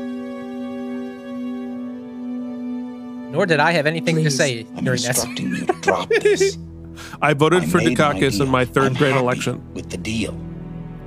And as your client, I actually remember going to the polls because they were being held at Cayley Road Elementary School um, with my mom, uh, and she told me she voted for him. So that was, uh, I remember that being, Keith, interesting you say that you voted for him, that being the first political awareness I had about anything. Only that mom said we have to go to said place in order to vote for said Well, well, that that makes sense because the '84 election we would have been four.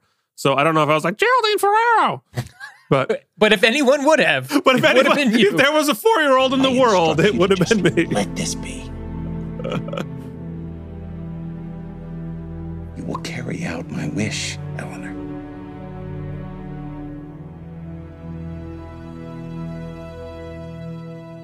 I tell inmates It's interesting because this this episode we have two cases, well, three really, Yeah. where the the clients are all f- fighting for for different resolutions or outcomes than the attorneys representing them. You know, they That's all true. Yeah, there's a lot of client attorney conflict. Good point. use the time in here. Don't let it use you. And how has Leonard Marshall used his time? Well, he's improved his education. When he Parole first came to us, he had Randy anger issues. Merzinski? But now he teaches the anger management course. A lot of the inmates and even some of the guards, they look up to him. I'm seeing in the file last month they found a syringe in his cell. I think that syringe was planted. When a man gets a parole hearing date, the first thing I tell him is check under your mattress and make sure nobody frames you by planting a knife or drugs. If Leonard Marshall is released, does he pose any threat? Not in my opinion. How can you be sure? Well, men his age have low recidivism rates, especially when they have a support network on the outside. How many syllables is recidivism? I don't know. That might take a, Recidivism. That's five.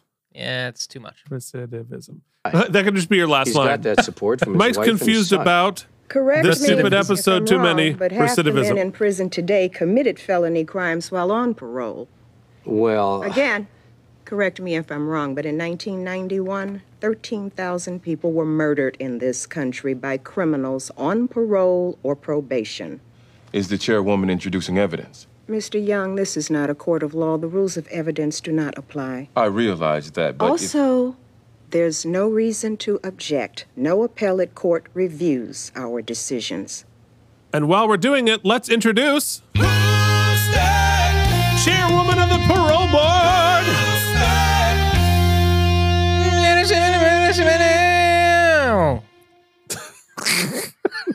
Full talent, Mike. Well, that voice uh, is probably familiar to you because it's L. Scott Caldwell from The Fugitive, Dragonfly, The Net, uh, my sister in law Elisa's favorite movie, The Net, and uh, All Rise, How to Get Away with Murder, and we all know her from Lost. So there it is. I don't have time for this. Mike has nothing to say. I'm on a plane to Indiana within the hour. Things seem to be a little coincidental. Your most heinous clients seem to find God and waive all their appeals. The ones who might be innocent, you push their cases to the end. And you think that's coincidental? That the evil would be more predisposed to seek redemption? You're deciding who lives and who dies, John. The ones you choose not to fight for, you steer them to find religion.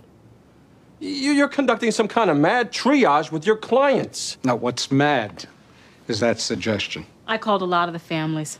You influence death row inmates to waive appeals, to seek salvation. I'm not listening to this. I used to respect you. All this time, I thought you were this big champion against the death penalty, and look at what you are. Do you know when you file for stay of execution with the Supreme Court, you're lucky if one of the clerks even skims your brief? Know why that is? Because every attorney for every death row inmate files, claiming his case is special. And eventually, all of them, all of them, even the legitimate ones, fall on deaf ears. Now, I'll tell you what the problem is, Rebecca. Defense attorneys have no credibility anymore. They pay attention when I call, because I don't waste their time. There is a reason I've gotten more stays than any other lawyer. So you weed out the good cases from the bad and sacrifice people like Walter Dawson? I did everything I could for Walter. And I will be at his side tonight. I mean, that's a yeah. Go ahead.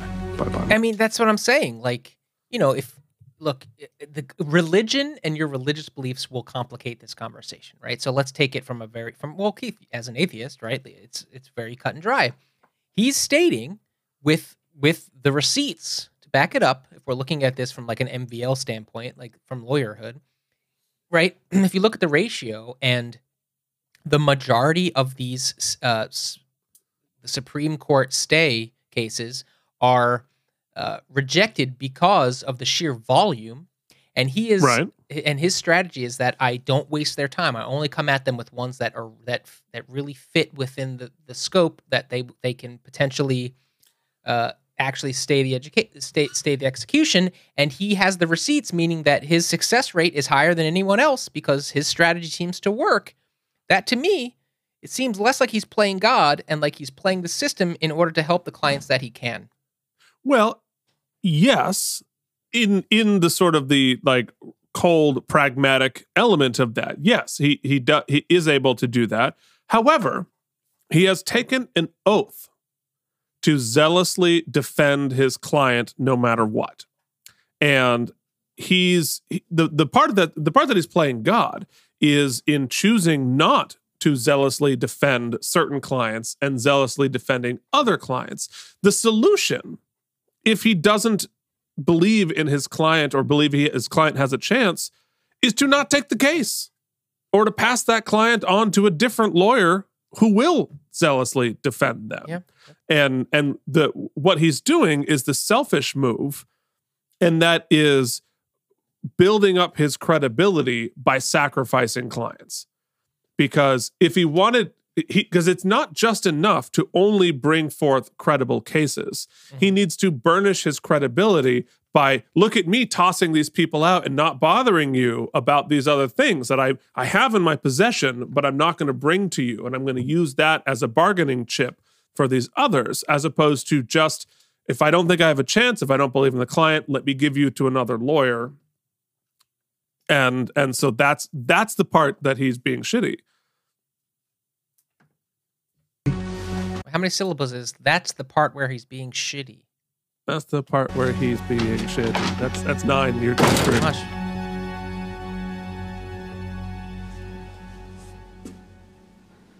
Finding out it was Leonard who did it was almost as painful as losing Jack. We were all friends. At least I thought we were. How do you feel about granting parole? The lady who was the wife of the victim. I can't think because that was so loud it scared the living shit out of me. That is Jane Tiny from Station 19, Ray Donovan, Avenue 43, and David E. Kelley's short-lived The Brotherhood of Poland, New Hampshire. I smell Which a we talked crossover. Hold of this man. I'm a Christian woman, so forgiving people is something I have to try to do. It lot took of me religi- a long time, religious but I did episode. forgive Leonard, Mm-hmm. and I pray for him. You've heard the testimony about the prisoner's exemplary behavior over many years.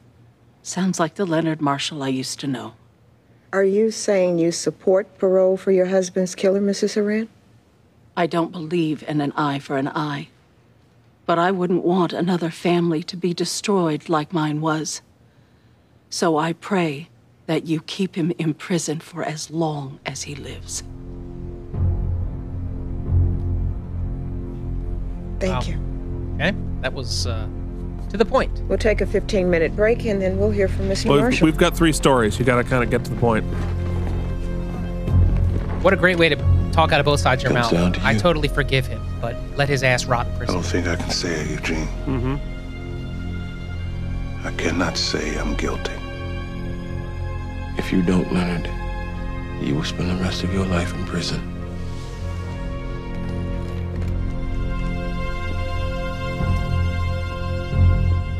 I mean, what's he going to do? That's just an impossible. It's just an. Im- I swore can't- to my wife and There are so many things you know, even especially as an actor, you know, it's funny. I had this conversation yesterday with my family about how, you know, there are certain things that people are like, well, how can you bring any truth to that? Like a, a psychopathic murderer, like how could you find any truth in that? We had a whole conversation about like what we really are to do. Like we can't always embody the full psyche of a character, at least in my experience. Anyway, it's one of those situations I that I I find so impossible to comprehend is the exact one he finds himself in, right? Being faced with prison, which is like a huge fear of mine. It's just a, such a scary thought.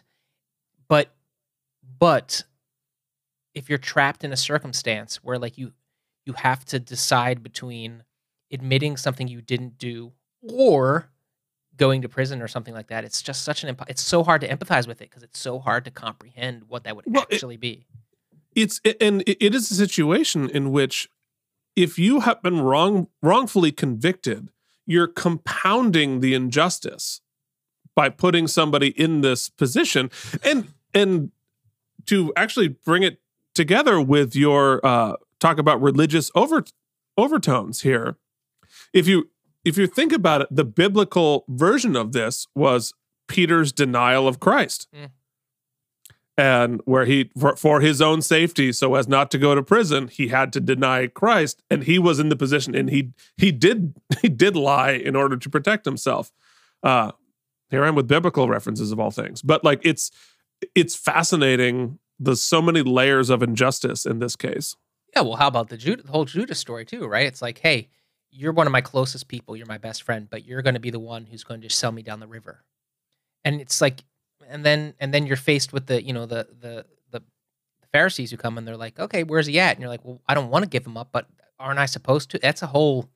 right I, i've been told this is part of the great cosmic plan and i've i'm being sacrificed with this yeah it's interesting Join us next week for Keith and Mike talk as authorities on religion we're authorities on everything else in a new podcast wouldn't let called. prison make me hard or break me. I don't know. I don't have a name for it.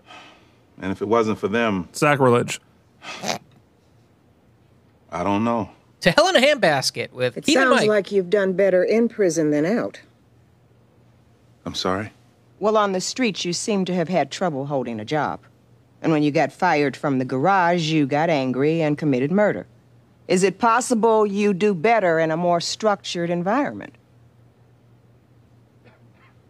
What are your plans if you're released?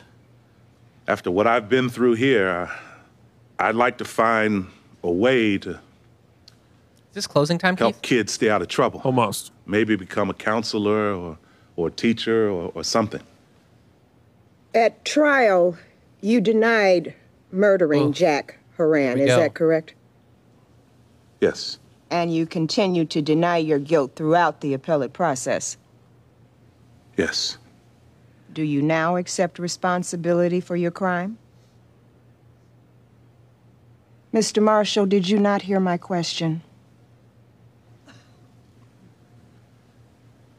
I heard the question. Sir, Mrs. Horan is sitting right there. She's been waiting 12 years for you to finally tell the truth. Is that going to happen today? Oh, shit.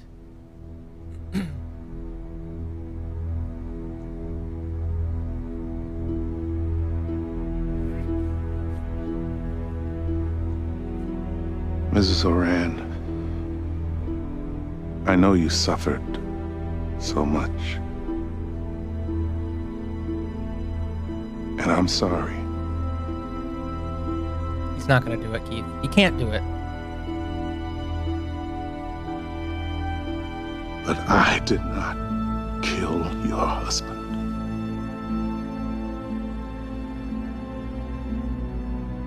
Mr. Marshall, taking responsibility means admitting the crime. Even if it's not the truth. Leonard. Mr. Marshall, I will remind you, sir, accountability is a condition for parole. I didn't kill anybody. Leonard, don't. You're telling me to get out of here. I gotta show you I'm a good man. And the only way to do that is to lie and say I'm a killer. Well, I am not a killer. I am not a killer. Maybe you could have Are you done? Stated I am that not less emphatically, but I guess You that's hard to do. You have to make me say I killed him. Because otherwise, you have to face the fact that you've got an innocent man sitting in jail for 12 years for something he didn't do. You just want to pretend you only got guilty people in prison. Mr. Marshall, I warn you. You warn me what? That I'm not going to get parole? I was never going to get parole. Not from you.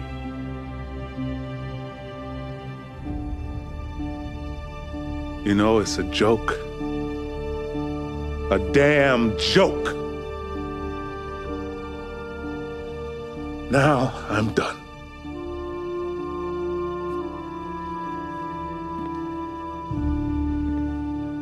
Whew. Good lord, what a performance! Rule 48 says I can make an oral Well, and I motion also for an think- emergency stay.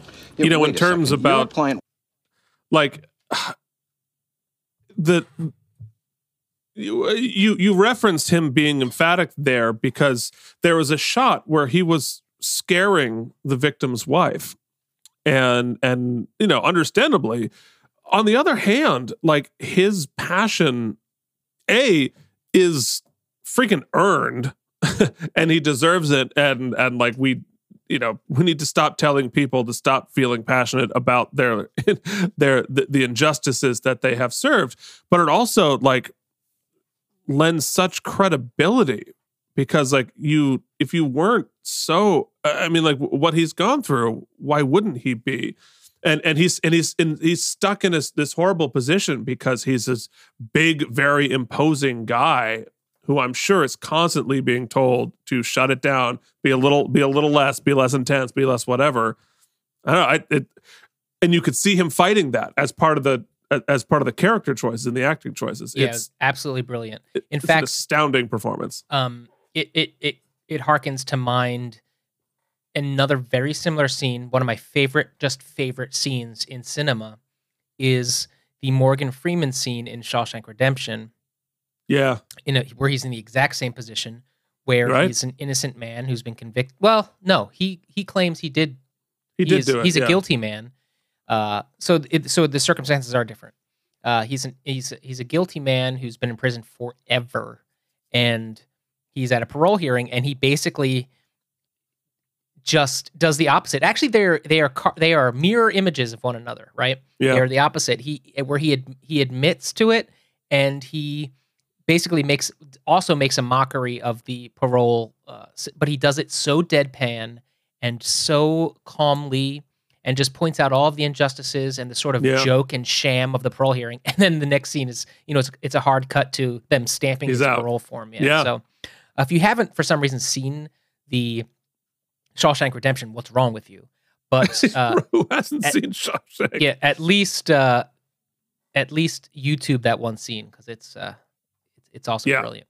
Yeah. Well, thank you, Charles. Wants S. to be executed. Because he was brainwashed by his lawyer.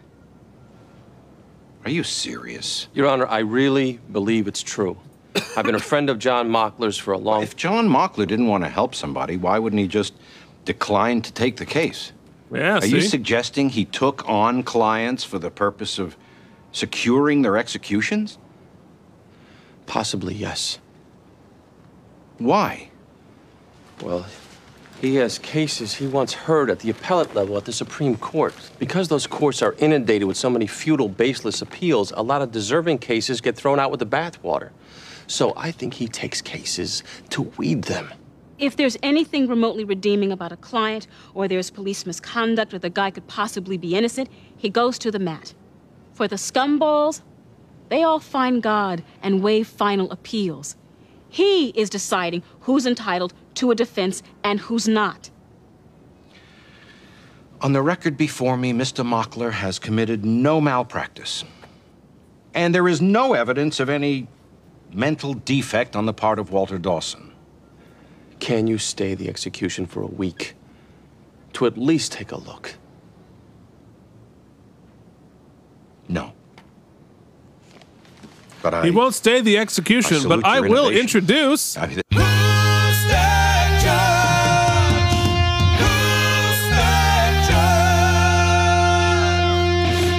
Now, I wouldn't normally uh, reference such a quick little uh, mm-hmm, seg- mm-hmm. segment here, I know where this Uh, is going. Judge Keller, played by Michael Kagan, unless, uh, I don't know, by any chance, did he play Peter Martini in The Battlefield?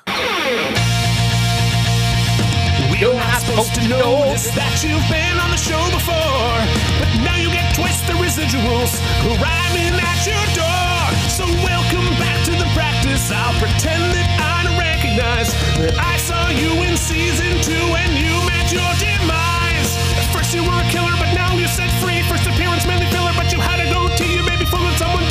don't fool me. We're not here to judge, but you just might be. Welcome, back, to the practice today.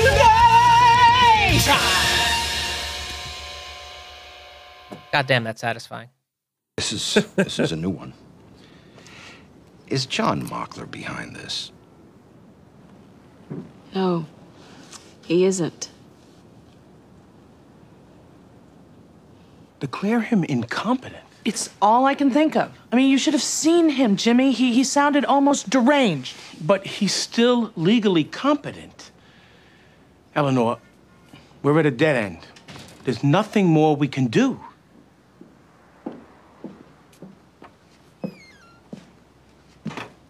Virginia Madsen's back. So you went to see Keith and told him what I said to you.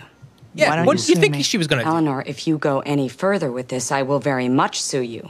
Count on that. Marcia, sooner or later, you're gonna make a mistake. Well, for now, you'll have to wait until that happens. I will. You can count on that.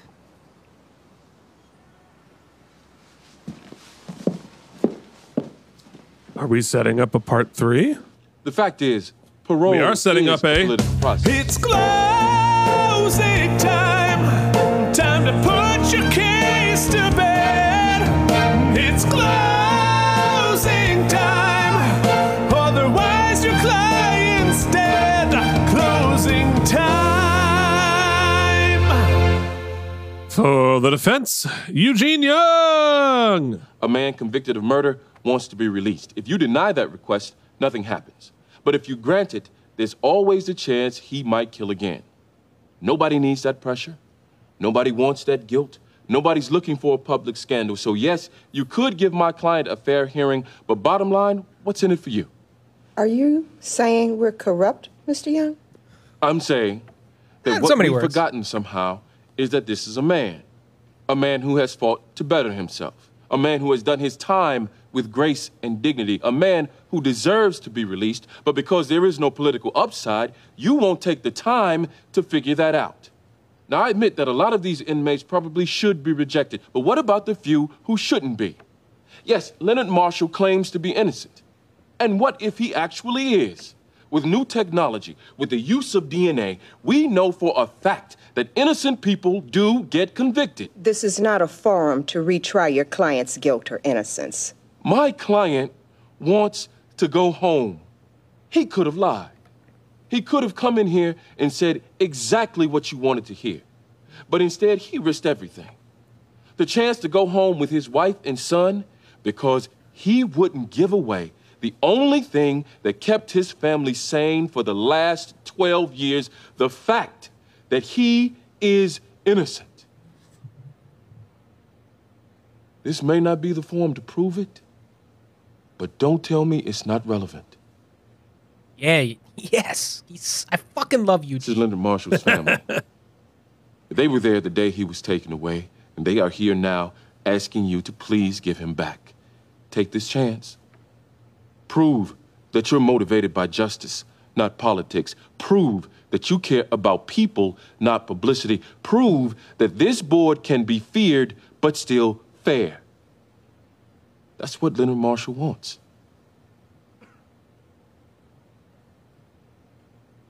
It's what he deserves.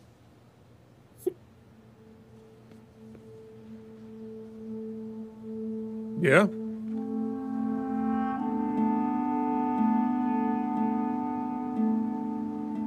Thanks. Viv. James, I, um. I know you're very angry with me right now, and. But I, uh, I just. She just talked to the hand at him. Mm-hmm. Unnecessarily. We're ready. So soon? What does it mean, Keith? Jury's back? Six minutes. They always comment on it. Every episode. For the purposes of this hearing and our decision, we must Next time it's like, presume "That was the most average amount of time." As convicted. That said, we're faced today with a man who committed murder, who still refuses to accept responsibility for his crime. I have never heard of any parole board granting release under such a circumstance. However, So However- today would be a first. holy shit. By majority vote, Mr. Leonard Marshall's petition for release. Wow, I did not expect that. We are adjourned. Freaking yeah.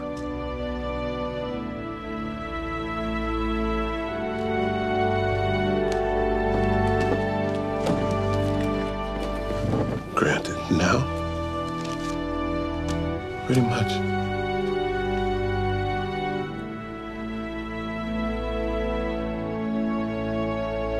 You know, I know you're working very hard on your Haikupsi, but I have an important question for you. Okay.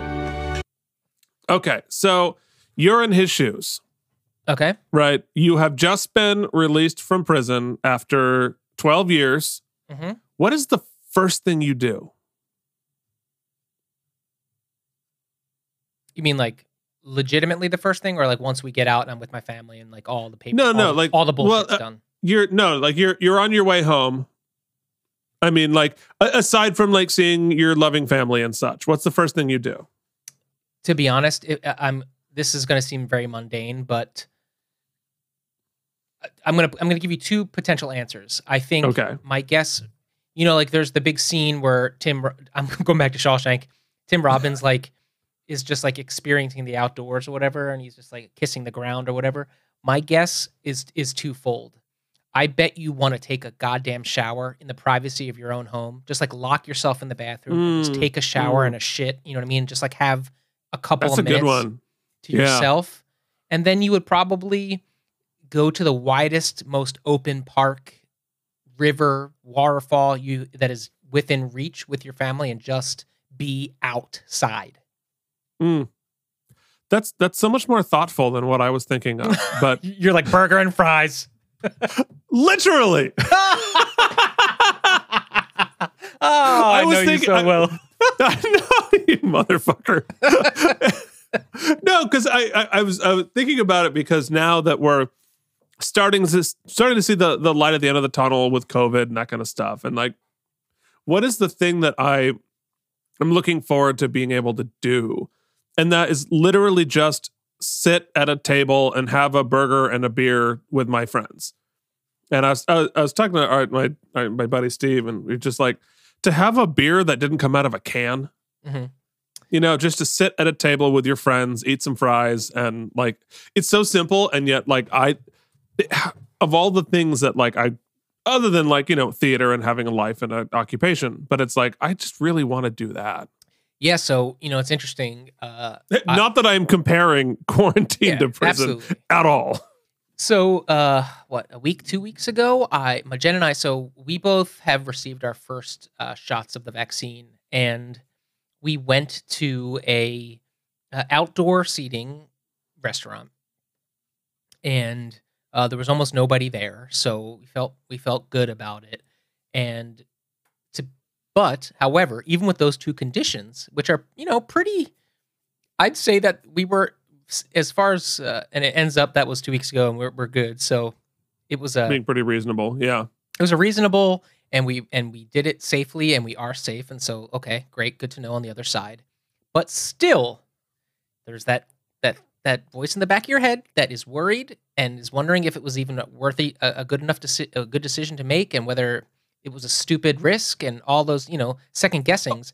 And Oh, so 100%. so so still like you said like like you said it, it's not just go and eat. It's like I want to go and eat without un, that's not under the cloud of like what Right. uh, Yeah. I want to feel right. I, I don't want to have scared, mixed, guilty feelings about it. Yeah. No, I had I had a you know a meeting with my producers. It's a business meeting. It's an important meeting, and and it's you know I I justified it by like you, know, you go to the doctor. This is going to the doctor for your career. You have to. So it, it literally just like had a sandwich outdoors Were you in with the city? somebody in the city. Yeah. Went to the city and I was just like racked with anxiety and guilt and shame. And yet it was Yep. like everyone else is doing. I, I, I- just can't wait to not have to do that math. Yep. Uh, we're a little bit off still, but it is. I do see. I do see the corridor. Anyway, uh, let's back to the uh, the release from prison, from being in prison for many years, uh, and in a, in a very celebratory scene. We might as well get back to it.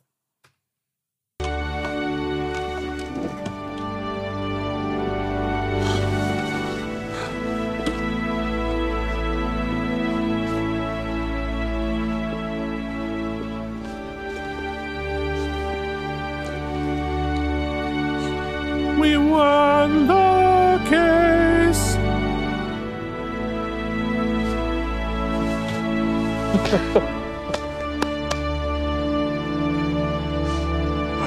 And in other ca- Mockler case, we didn't. The, they didn't stay the execution. Right? He is going to die. That's right. Still here? Yeah, I didn't feel like going home. Has it happened yet? Like, any minute, I guess I have it on. You did all you could. Here it is. a.m., the sentence of death was carried out upon Walter Dawson. Shit. The procedure was initiated at 1209. Death was pronounced at 1223. His final words were to ask forgiveness from the victim's family and from God. That's all. She's so good. That was Warden John Cowser, and now we are switching to Attorney John Mockler. Fucking. Surely, as Walter Dawson committed an act of murder, so did our federal government this night. Our country charges all over the world, declaring itself a champion of human rights. I ask you, from where do we derive our moral integrity? Learned Hand, you know, he said, liberty lies in our hearts. And once it dies there, no constitution can save it. I might suggest the same would be true. He's quite the actor, huh? Oh, it's Ron Silver. No, I meant Jesus. Mockler. Oh, the, the character, and Yeah. yes, yes. Well, I think you could. We'll, we'll get into the oopsies, but Damn. Let's let's also discuss how pimped out Rebecca's corner of the office is now. look, they've been making money. Yeah, it's true. All right, so we're They've, slow uh, fading to, bla- to black here as I. We got 30 seconds though. Is that, is it. okay? Yeah, no, no, that's it. Uh, y- you know, I have something here about how much how much money they might be making. Okay. That uh, that I'll I'll I'll play for you once you make the noises stop. There we go. how how much money they make? This much. Wife was right. Wife was right. I don't care that my ass is leaking. I'm just gonna plug it up with money, millions and millions. Plug my ass with millions, millions and millions of dollars in my ass to protect it from that anal leakage the slide caused. You're a bumper now, Mike. Well, that said, we'll see you back to discuss that anal leakage of money in the oopsies. And we are back, baby. We are indeed. Folks, we have gotten through season six, episode two, Killing Time or Killing Time, depending on your interpretation. And uh, just in case you missed it, we're going to do uh, two segments starring our good friend Mike and Deglio, starting with our favorite recap Mike has 30 seconds to remember what just happened on the show. Oh, baby. So that guy from Rudy's here and he like murdered somebody, but then he didn't, uh, but he didn't want to admit it. So, but guess what? He does like a thing. Morgan Freeman's himself, Shawshank himself right out of prison. Marsha's there and she's like, yo, you can sue me, bitch. But, uh, uh, too bad my my husband he he gay cheated and he's still he's gonna stick in prison because he deserves it and then lastly rebecca's like father son holy ghost you should stay your execution I think you just convicted Charles S. Dutton's character of murder, but he didn't actually do it. well it's up for interpretation I think I think you missed the point of the episode. Well, that that would not shock anyone. Uh, and speaking of missing the point, it is time for our new favorite segment entitled.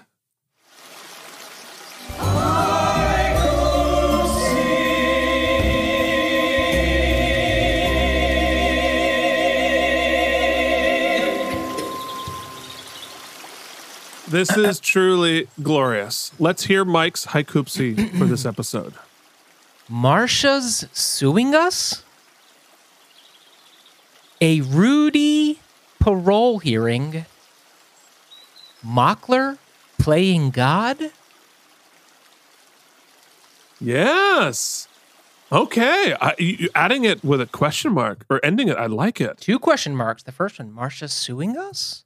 Wow. Wow. Very, uh, very, and then a statement, contemplative. a Rudy parole hearing. Mm-hmm. Mm-hmm. Mockler playing God. I like it. Good job. Thanks, buddy. I'm, I'm telling you, hi Coopsies. I think it's going to be a good new segment. It's, I mean, I think Phoenix is going to like it better than sports ball. Yeah, well, he's he's probably uh he's probably not wrong about that. hey, it's the best thing What- ever. what? Yes, you're right. Yes, I'm sorry. but uh not as good as everyone's favorite award show.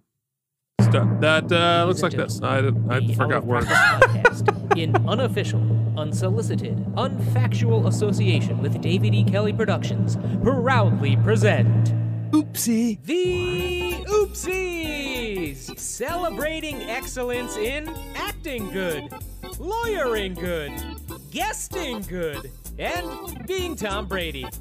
Not to mention, this is where we rate the episode and stuff. Now, here are your hosts, Keith and Mike. What the hell are the oopsies? Well, they're a fake awards show that we do at the end of every episode that begins with Most Valuable.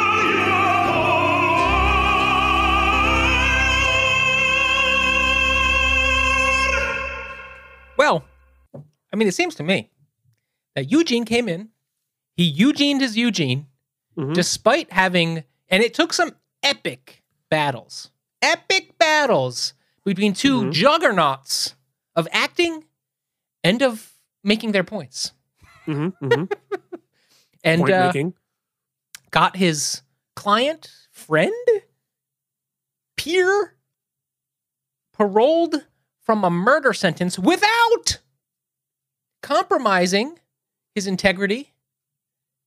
And I think that that is a win win, as we call it in the biz. And so I'm going to say Eugene Young is my most valuable lawyer, even though it wasn't his intention going in to uh, let the guy not admit it. He did advise him to do so, but uh, we got there in the end. We got where we were going. Yeah. They say.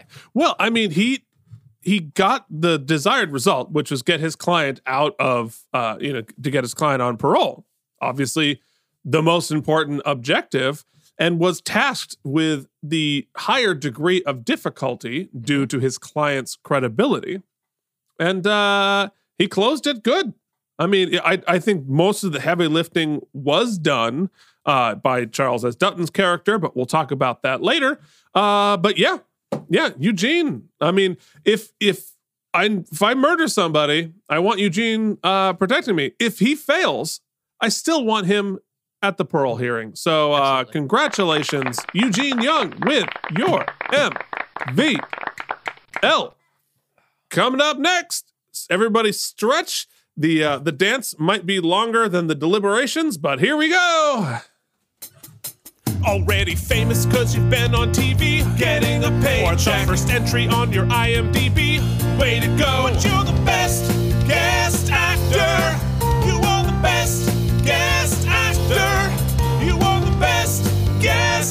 On the episode. Ladies and gentlemen, I think we all agree that uh, Eugene and uh, Steve Young would have been nothing. Steve Young.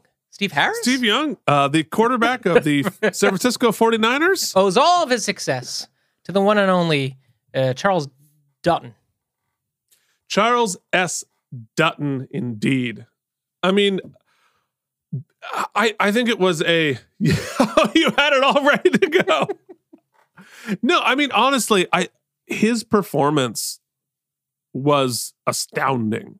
Yeah. And and because you know, in the in the first couple of scenes with Eugene, obviously they're able to just like go at each other like lions. And he has like he has the physicality and he has the power and the passion. But and and like we know he can do that. And and like it's riveting and amazing and I'd watch it forever. But it is sort of like, yeah, we get that. But what he showed in the parole hearing during his testimony was all of the vulnerability that he brings to it. And here's where it gets interesting because it's not just showing vulnerability as opposed to being the lion. He showed vulnerability while being the lion. And so he didn't have that like, rah, rah, rah, rah. Oh, I'm going to have this little moment. I'm now going to mm-hmm. single tear. Mm-hmm. He was able to bring all of that vulnerability with all of that passion. And that's really where you're just like, eh, just playing with just the most exciting. It's a fireworks, are really because it's you're you're playing opposite emotions that are happening at the same time. I it's amazing. I like so good. It's a scene that I'm glad I w- I watched a second time. Like anybody, go back and watch it again. It's just like that's that's where it's at, kids. Look, I don't know where season six is headed, but I do know that even though it's early, it's episode two, in fact, I think we there's a there's a chance we come back to this and think about it when we get to the season end oopsies about best guest star or best guest actor because uh, this one was this was a powerful performance. Yes. Yes, it really was. So uh congratulations, Charles S. Dutton, a man who does not need this award, but he's getting it anyway. Uh congratulations. I do not need your award, sir. Well, you're getting it. Coming up next. You killed your podiatrist or blew the case, but you let a single tear run down your face. You're the best actor on the show. Well, that didn't need a lot of uh, deliberation, but this one might because I think that we were gifted, thankfully, uh, two incredible performances from cast members who haven't had a lot to do recently. Uh, both Steve Harris and Lisa Gay Hamilton gave Yeah. tour de force performances. Now, I feel like Steve had a little bit more to do as far as just the the script itself. Um, but damn, if Lisa Gay didn't have every scene she was in was articulate, precise, intense when necessary, emotionally f- filled and wrought where necessary. Now, Eugene was at a 16 the whole time. Eugene. Uh, Steve was at a 16 the whole time. yeah. But Lisa Gay really man, that and we got and we got so much character insight into her through the performance as well. You know what I mean? Not just Mhm. through the writing, but through the performance. It's so hard. I, I'm I'm almost hoping we do a split ski. I, look, I love Steve Harris. I love him. He wins this award so much, but I think I'm going to give the edge this this week to Lisa Gay Hamilton, even though she has has less in the script. I just think her performance.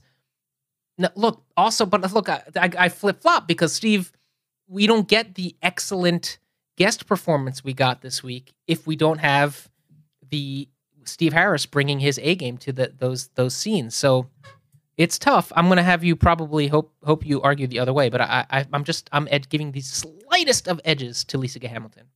Yeah. I, I feel like I should also backtrack and say Ron Silver was really good. Yes. He would have won in a lot of other cases. Uh, anyway, back to this. You know, I I'm with you on your first instinct. I think it's Lisa Gay Hamilton. Um, you know, again, same caveat with Steve. I think he's a fucking rock star, and he was great in this episode. Always is, and it's it's amazing to see him go head to head with with Dutton because like it's just riveting and electric. Um, but I really liked you know, and I, I'm not one to like like to criticize acting, but we had some guest acting here that wasn't great. not from Charles S. Dutton, obviously. Uh, and you see, and and I'm not even going to mention who it was, but but you see uh, an actor just working a little too hard, indicating a little too much, and like not trusting that we as an audience can follow what they're thinking. Mhm. So like I need to like do something with my hand so you can tell what I'm feeling as if because like you it, it, and and in the case of this it wasn't that she wasn't doing it. She just didn't trust herself enough that we got it. Like we get it. Mhm. And um, what Lisa Gay Hamilton brings to it is both the ability to communicate all that she's going through and all of that she's thinking. And, and that character is very complex. So there's a lot of things going on there. And but she trusts herself to communicate it and trust the audience. She doesn't need to do, she doesn't need to do anything. Like you you watch her watch at the very, very end, watch the announcement of the execution. She doesn't need to do anything. Mm-hmm. She just needs to like didn't need to like like oh, oh god and like throw some throw a chair or whatever. It's just it's right here. She doesn't need she doesn't need to cry, doesn't need to move. We just see her thinking and feeling, and that is where the really good film acting in particular works. So my vote is is enthusiastically for uh, Lisa Gay Hamilton. Okay. So that's it. Congratulations, Lisa Gay Hamilton, on your oopsie. Another person who does not need our validation, but we're giving it anyway. But you know who does seem to be a bottomless pit of need for validation? Uh, good friend. Tom Brady Award for being Tom Brady. I mean, other than myself, of course. Let's not forget last week's O Face Tom Brady, which also was uh, the Easter egg, which I forgot to mention on air, was the stapler. Uh-huh. Uh, right. Welcoming in our subtle way, more- uh, welcoming Ron Livingston. Well, Ron- that was Ron- the specific red Swingline, too. Yes, Ron Livingston to the Out of Practice podcast and to the practice proper. Um, so thank you for that. But Keith, in all of my high coopsy, I've yet to get into the the flow. I wasn't able to uh, give my due consideration to the Tom Brady war for being Tom Brady, and so that brings us to the rare occasion where, in fact, it only happened twice last season, where I will Oh. allow you to uh, dictate the Tom Brady war for Tom Brady being Tom Brady, and I will do the Photoshop. Oh, okay. All right. Well, my first thought I've already had to veto because we can't kill We off can't Tom kill Brady again season, without going to jail. But speaking of going to jail, Uh, okay. Uh, yeah, right. Okay. So we are uh Okay, so uh we reference chicken soup for the soul okay, uh, in this episode. And if you want to check your Easter egg, you might find something related to that. I'm gonna a uh, Tom Brady on the cover of his self-written self-help book. okay, Tom Brady on Self-help- the cover of his self-help self book. I, I say that as I I read so many of them myself, I could write my own. Okay. Of a picture. All right. I feel better now. Yeah, that that, that wasn't good. This this is we shouldn't switch, man. I wasn't ready. I know. I, wasn't I, ready. I was really hoping you would give me something like Shawshank Tom Brady, something along those lines, since we talked about it so much in the episode. But No, no, no, are. no. It is I, I what want it is. because I, want you to Photoshop a cover of a self-help book with Tom Brady. I think that'd be interesting. sure. Let's, What's it going to look like? What's the topic? I want to know what the topic is.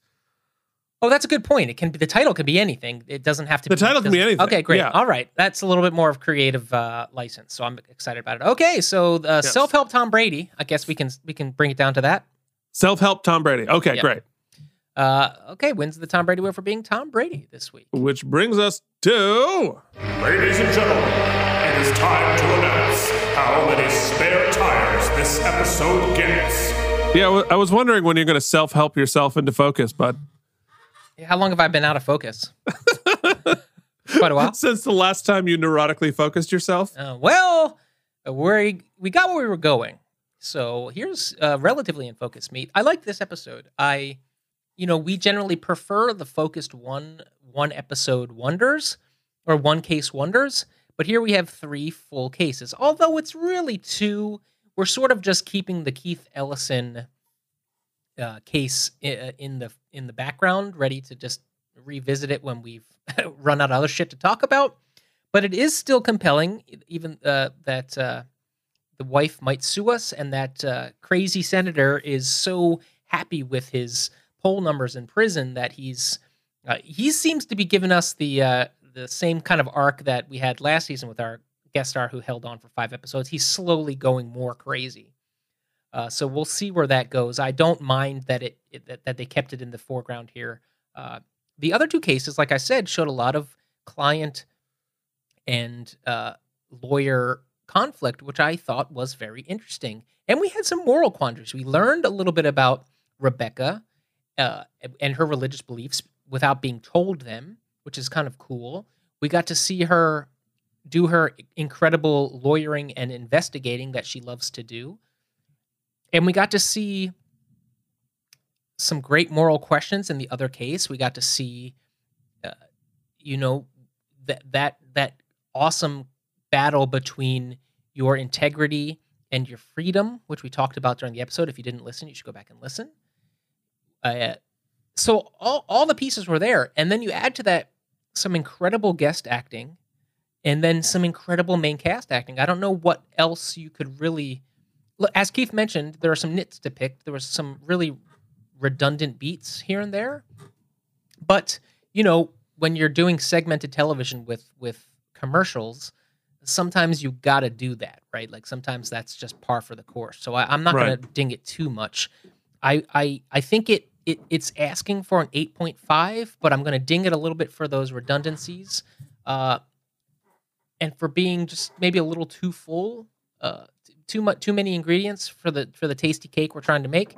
I'm going to give it 8.44 spare tires. 8.44. Yes. Yeah, I mean, I, I I agree with everything like I always do, and I do think, um, you know, my first complaint about this would be it feeling a little overstuffed, and uh, but I but I think about it like the the Charles S. Dutton story I think was told completely, um, because they did not uh, relitigate his case and just said like just he's innocent take our word for it and this is about this other moral dilemma that i don't think that needed to take up more time than it did. I think that was so they had to fill out the episode somehow and it's a weird criticism to say that they filled it out with the second case that was too interesting in the sense that like I would have liked to have seen that play out over an entire episode as the entire story, or even that could be an arc that goes on for a couple of episodes. I found that story so interesting. So I, I don't know, like, do I ding you for having too good of a story that I would have liked to see more of? I mean, we did see the beginning, middle, and end of that story. Like I, I just found it interesting enough to take up more time, but it's not like there were missing beats or, or, or- so. You know, I, I might actually have to just talk myself into not dinging it for having that many stories. I mean, you're right. The you know the the Dylan Baker Virginia Madsen thing that was just placeholding so that we can remember that story when it comes up next week or the week after. Um, but I I liked both of these stories, the the, the main stories, uh, both for the same reason. Again, I, I I'm I go Gonzo for the show calling out injustice in some somewhere in the system at one point or other, the injustice of the parole system, not just making sure making somebody take responsibility for something they may have not done mm-hmm. but also pointing out the makeup of the parole board. They were all law enforcement or victim advocates. There was nobody there. There was no advocate for the parolee there. There's uh, the the board is stacked against the parolee right from the very beginning and i understand you should have law enforcement and and victims advocates there but it should be balanced with people also looking out for the parolee. So i liked them calling out that points of judgment. Now the the other case the ron silver case i thought was really interesting because it's it's it's about how far should we go in pragmatism?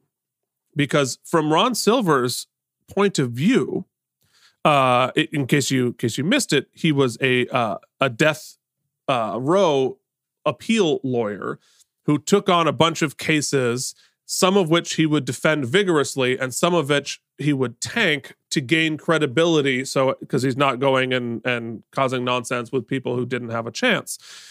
So he's probably right that he might have helped one or two more of his clients with their appeals by sacrificing these other clients. So, from a purely pragmatic standpoint, it's there. However, it becomes an injustice into itself by, you know, it's like how much injustice will we stomach for some other justice? And I think the show comes down on the line that he was wildly wrong, and I completely agree. But it's a really interesting and fascinating discussion. So I, I liked that, and I liked that his point of view was articulated coherently. He wasn't just some like crazy religious zealot who was whatever, whatever, trying to save souls. He was doing it for a specific reason, and that was to help other people. It's just that the the the, the result does not justify the means. Uh, so I don't know. I really liked it, and so I I'm gonna give this episode a eight point nine two. All right. I like this so episode. 8.44, 8.92. Before we jump, we should talk about the Easter egg here. I got to be honest with you, it's even too small on my screen. So is that an indication that Virginia Madsen's going to stay with us for a while? That's not Virginia Madsen. That is the author of Chicken Soup of the Soul. Ah, and That's the picture funny. from her book jacket. that is very funny, actually. So uh there it is. That is the Easter egg. And guys, we did it. We are through another episode of the Out of Practice podcast. Thank you so much for joining us. If you would like to contact us, talk to us, let us know how you feel, you can email us at outofpracticepodcast at gmail.com. You can find us on Facebook and Instagram at Out of Practice Podcast. This episode of the Out of Practice Podcast is brought to you by generous donations from our donors. Go ahead and show that slide by Jorge Novoa, Cloud Lover 69, Leanne Wrights, Jennifer Masanova, and our new friend and founding sponsor, Kari Kuhn. If you would like to join them, you can do so by leaving a one time donation or a monthly contribution. You can find the links to do either of those things in our show notes. Or you can go ahead and become a member of the jury. Leave us a rating review on Apple Podcasts or any of your podcast servicings of choice. And just let us know you did so, and we will welcome you to the jury. Oh, Ladies yeah, I screwed that up. Yeah, that's I screwed okay. that up. That's I messed right. you up. That was I'm me. there That to was me. cover your ass. Ladies and gentlemen, I just want to let you know if Keith blacks out drunk as he's wont to do Hmm. and tries to cop a plea to get himself out of prison, you know what you should do? You should just fire some laser sounds directly at his face and at least be guilty of the crime that you're going to prison for 40 years for. Wow, that was aggressive laser sounds. well, you know, I guess we've uh, Working out some aggression, Mike? hey, thanks for joining us. We'll see you next time. Bye. week.